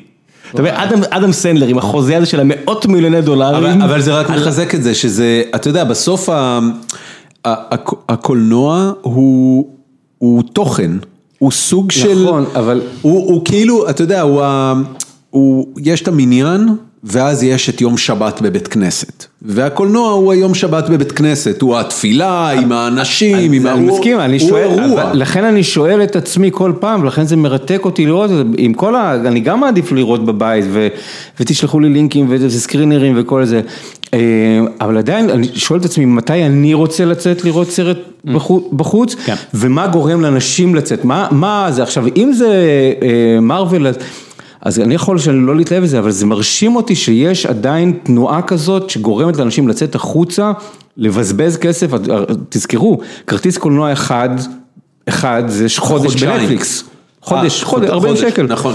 אז כלומר, אז מה גורם לאנשים אה, אה, לצאת? ועדיין אני חושב שהחוויות הגדולות ש... שעברתי, כי ראיתי את מריג' סטורי בקולנוע, אם- יכול להיות שאם הייתי רואה אותו בבית אז הייתי חווה את אותה חוויה, אבל למשל סרט כמו פורד נגד פרארי, שבאמת אחד הסרטים שהכי אהבתי בשנה האחרונה, ישבתי בקולנוע ואמרתי המון זמן לא נהניתי ככה, המון זמן. ולקולנוע היה חלק בזה. כן, זה לא היה קורה בבית. לסאונד, יכול שכן, שוב, אבל זה גם מיומנות צפייה, זה גם זה שאנחנו כבר רגילים ואנחנו, אני לא, אה, אה, לא רואה את זה פחות, אני רואה, לפעמים אנחנו רואים סקרינרים עם, עם, עם ווטרמרק עליהם, וכל נכון. מיני דברים כזה, אז זה כבר אנחנו רגילים, זה איזשהו סוג של דבר שאנחנו עושים ורגילים לתוכו. אז שוב, אני לא יודע אם הייתי נהנה פחות מפורד נגד פרארי, אם הייתי רואה אותו בווידאו, ב-DVD בבית, אבל, אה, אבל, אבל עדיין יש משהו במקום הזה, בחוויה הזאת, בקולקטיביות הזאת, בחושך ובזה שאתה באמת לא עונה לטלפונים במשך שעתיים, שזה מרתק, אותי להבין מה גורם לי לרצות לראות את הדבר הזה ומה אהבתי בדברים האלה. ונכון, זה פחות ופחות, וזה נהיה תוכן, אבל עדיין יש משהו, בעיניי, יש איזושהי קדושה בארבע הקירות האלה. קדושה, אתה רואה, אמרת. נכון, לא, לא, זה לגמרי כנסייה או בית כן, כנסת כן, או אה, כן. טוב, מקדש. אה, נראה לי שנסיים, נכון? כן, כן, די. יאללה. אה, סיכום אחרון, סבב קצר של הדברים שאתם הכי מחכים להם בעשור הקרוב, שאתם יודעים שכרגע נמצא בעבודה. לא, העשור זה- הרבה יותר מדי, אני בדיוק עשיתי פריוויו לשנה השנתיים הקרובה. הקרובה. שמע, קודם כל חולית של וילנב, אני לא זוכר, הרבה שנים לא חיכיתי ככה לסרט, בין השאר בגלל שזה חשבון היסטורי, כי כן, כי כן, גם לינץ' כן. פישל עם זה כן. ב-84, כן. וחודורובסקי יצא מזה רק דוקו, ו... הדוקו- יותר טוב מלינץ'. נכון, הדוקו של נכון, חודורובסקי. והמיני סדרה משנת 2000 הייתה מזעזעת, זה בכלל לא היה באזור, ו- כן, כן, כן. אז לזה אני זה היה מחכה. נאמן לעלילה, אבל כל כך עצוב ודל. כן, בדיוק, ו- וסטוררו שם אה, גם, לא הבנתי מה הביאו אותו. סטינג מופיע בחדש גם? כן, אה, בתור מה? עושה קאמיו. יש, יש דיבור על, כן, יש דיבור, על- זה, אני לא יודע, כן, מעניין, זה באמת... יש אה, קאמיו של סטינג, אבל אה, בטח לא בתור פייד, כי פייד הוא נער. יש אבל- שם אה, cast מטורף, זה, זה באמת נראה שיש סיכוי שזה יהיה הדבר האמיתי, מה שאנחנו מחכים לו. אגב, הלוואי שמישהו ירים את הכפפה ותביא כבר את גר בארץ נוכריה, אינעל רבאק, מה עם גר בארץ נוכריה, איך זה לא נהיה סרט. כל הס- כל הספרים שלו. ומה, הכל. עריצה היא הלבנה, לא יהיה סרט הכל, מדהים? הכל, הכל, כל מה שהוא כתב אי פעם, הוא היה צריך להיות... אפילו Starship Troopers של במאי שעשה את נערות שעשועים לפני כן. לא, אבל במאי, חכם מאוד שידע בדיוק מה הוא עושה. הוא פגע בול עם ה- עם ה- עם העניין הזה של המבזקים. זה סרט הרבה יותר טוב ממה שהוא אמור היה להיות. לא, הוא- הוא הלך לעשות, הוא לקח יצירה של כותב פשיסט, עשה סרט פשיסטי. par excellence, פשיסט, אה, כן. והיינליין זה כל הקטע שלו, הוא איש ימין, הוא פשיסט, הוא מניאק, הוא גאון, הוא תבין, גאון. אם אם הוא היה היום בטוויטר, הוא היה ב beast. אתם הפסקתם לדבר על סרטים שהולכים לקרות. סליחה, אה, סרטים עכשיו שהכי כבר- הולכים לקרות. רק לציין, כאילו שזה יהיה ברור. חולי- חולית מבחינתי נמצא, ומה שקצת מבאס, וראיתי את זה היום כשעשיתי, ממש היום היום, הכנתי preview של השנה הקרובה, כן. זה שמעבר לאופק של השנה הקרובה, אין שום דבר, אני לא, אין סטאר וורס לחכות לו, אין איזה משהו, אפילו במארוול הדברים שקורים נראים מעניינים, אבל לא, לך תדע מה יצא מהם, נכון, Eternals וכולי, נכון, נכון, אז לא, האופק שלי כרגע הוא יותר קצר, אני מודה, קצת חסר, וגם מטריקס 4 בעוד שנה שמסקרן אותי, אין שום דבר ש... get, gets my juices flowing ברמת ה... הנה פיטר ג'קסון עושה את שר הטבעות, זאת אומרת, כן. אבל זה, הרי זה יקרה, אה, זה יבוא. יבוא. מה אני, אתה אומר? אני חיכיתי ל-2019, עשיתי preview לפני שנה לזה שכל הסרט, כל סרטי המיליארד דולר קיבלו השנה סרט המשך, מי, או רימייק, ממלך האריות ומלחמת הכוכבים, אלאדין, אלאדין וכל כל ה... אז מאוד חיכיתי והסתקרנתי מהשנה הזאת, אני מסתכל קדימה לשנה הבאה, אין שום סרט שאני באמת אה, אה, מחכה לו, יש קריספר נולן חדש, טנט, נכון, שמסקרן מאוד לראות מה יש נכון. שם, ויש את ספילברג, אה, סיפור הפרברים שאני... halfway כזה, חצי חצי, מפחד ממנו ומצפה לו. טנט נראה מורכב מדי, טנט נראה... יש שטוענים שזה אה, סוג של תיקון להתחלה? סוג של סיקוול לאינספשן. יש טענה כזאת, אני לא יודע אם היא מבוססת, הרי שומרים נורא את הקלפים קרוב לחזה. ואני מסתכל סתם על הסרטים הגדולים, טופ גאן, בזכות ה... בזכות הטריילר של טום אה, קרוז, של טופ גאן אה, שזה, כל שאר הסרטים שהגדולים שצפויים, שום דבר לא... העשירי של טרנטינו, זה הדבר היחידי שאני לא, יכול להגיד שאני מצפה לו. לא, זה לא ייקח לו שנה. אבל מה יקרה? לא, אמרתי עשור. זה לא מקרה, אנחנו בפתחו של עשור חדש, וכמו שה... מה שבטוח, עשורים קלנדריים, בטוח זה בתל אביב, אני אגיד לכם. עשורים קלנדריים ועשורים תרבותיים אף פעם לא מקבילים. כן. זה כמו שה... פה זה נסגר ממש יפה. ה-70's התחילו בהוליווד ב-67, אז יקרה הרי משהו, משהו שאנחנו לא יודעים עכשיו. נכון. ב-2000 ו... 21, 22 יבוא הדבר הזה שפתאום יגד... יבוא הטרנטינו של לא, יבוא מפולת כלכלית מטורפת שתשלח אותנו להוברווילים ונעשה אחלה קולנוע עצוב, ענבי הזעם החדש. זה לא קרה כבר הדבר הזה? אני חושב שזה קרה כבר, אל תספייס אותי עכשיו אחי, אני כאילו, כן. לא, לא, חכה, חכה. אנחנו כולנו, אה, יהיה פה New Deal ואתה תסלול כבישים חדשים מרוב שלא תהיה פרנסה. לא, Green New Deal, איך אתה יודע, נישוב, נישוב. נשאל. טוב, אה, אני חושב שבזאת אנחנו נסכם. ראם, אתה רוצה, לך יש איזה משהו לעשור הקרוב? אנחנו מקליטים כבר קרוב לעשור, בוא. סבבה. יאללה. אוקיי, אני כן אומר, אה, טנטטיבית וסגור, כולכם מוזמנים לסיכום העשור הבא. 2029, אה, דצמבר, אני חותם לכם, אנחנו נהיה פה, לא יודע אם במשרד הספציפי הזה, אבל בטוח... דורון לא אוהב את המשרד הספציפי הזה. אני פשוט די... סתם כי נופלים פה חתולים מהתקרה. די בטוח שיהיו סיבות רבות למה לא נהיה פה בעוד עשור מהיום.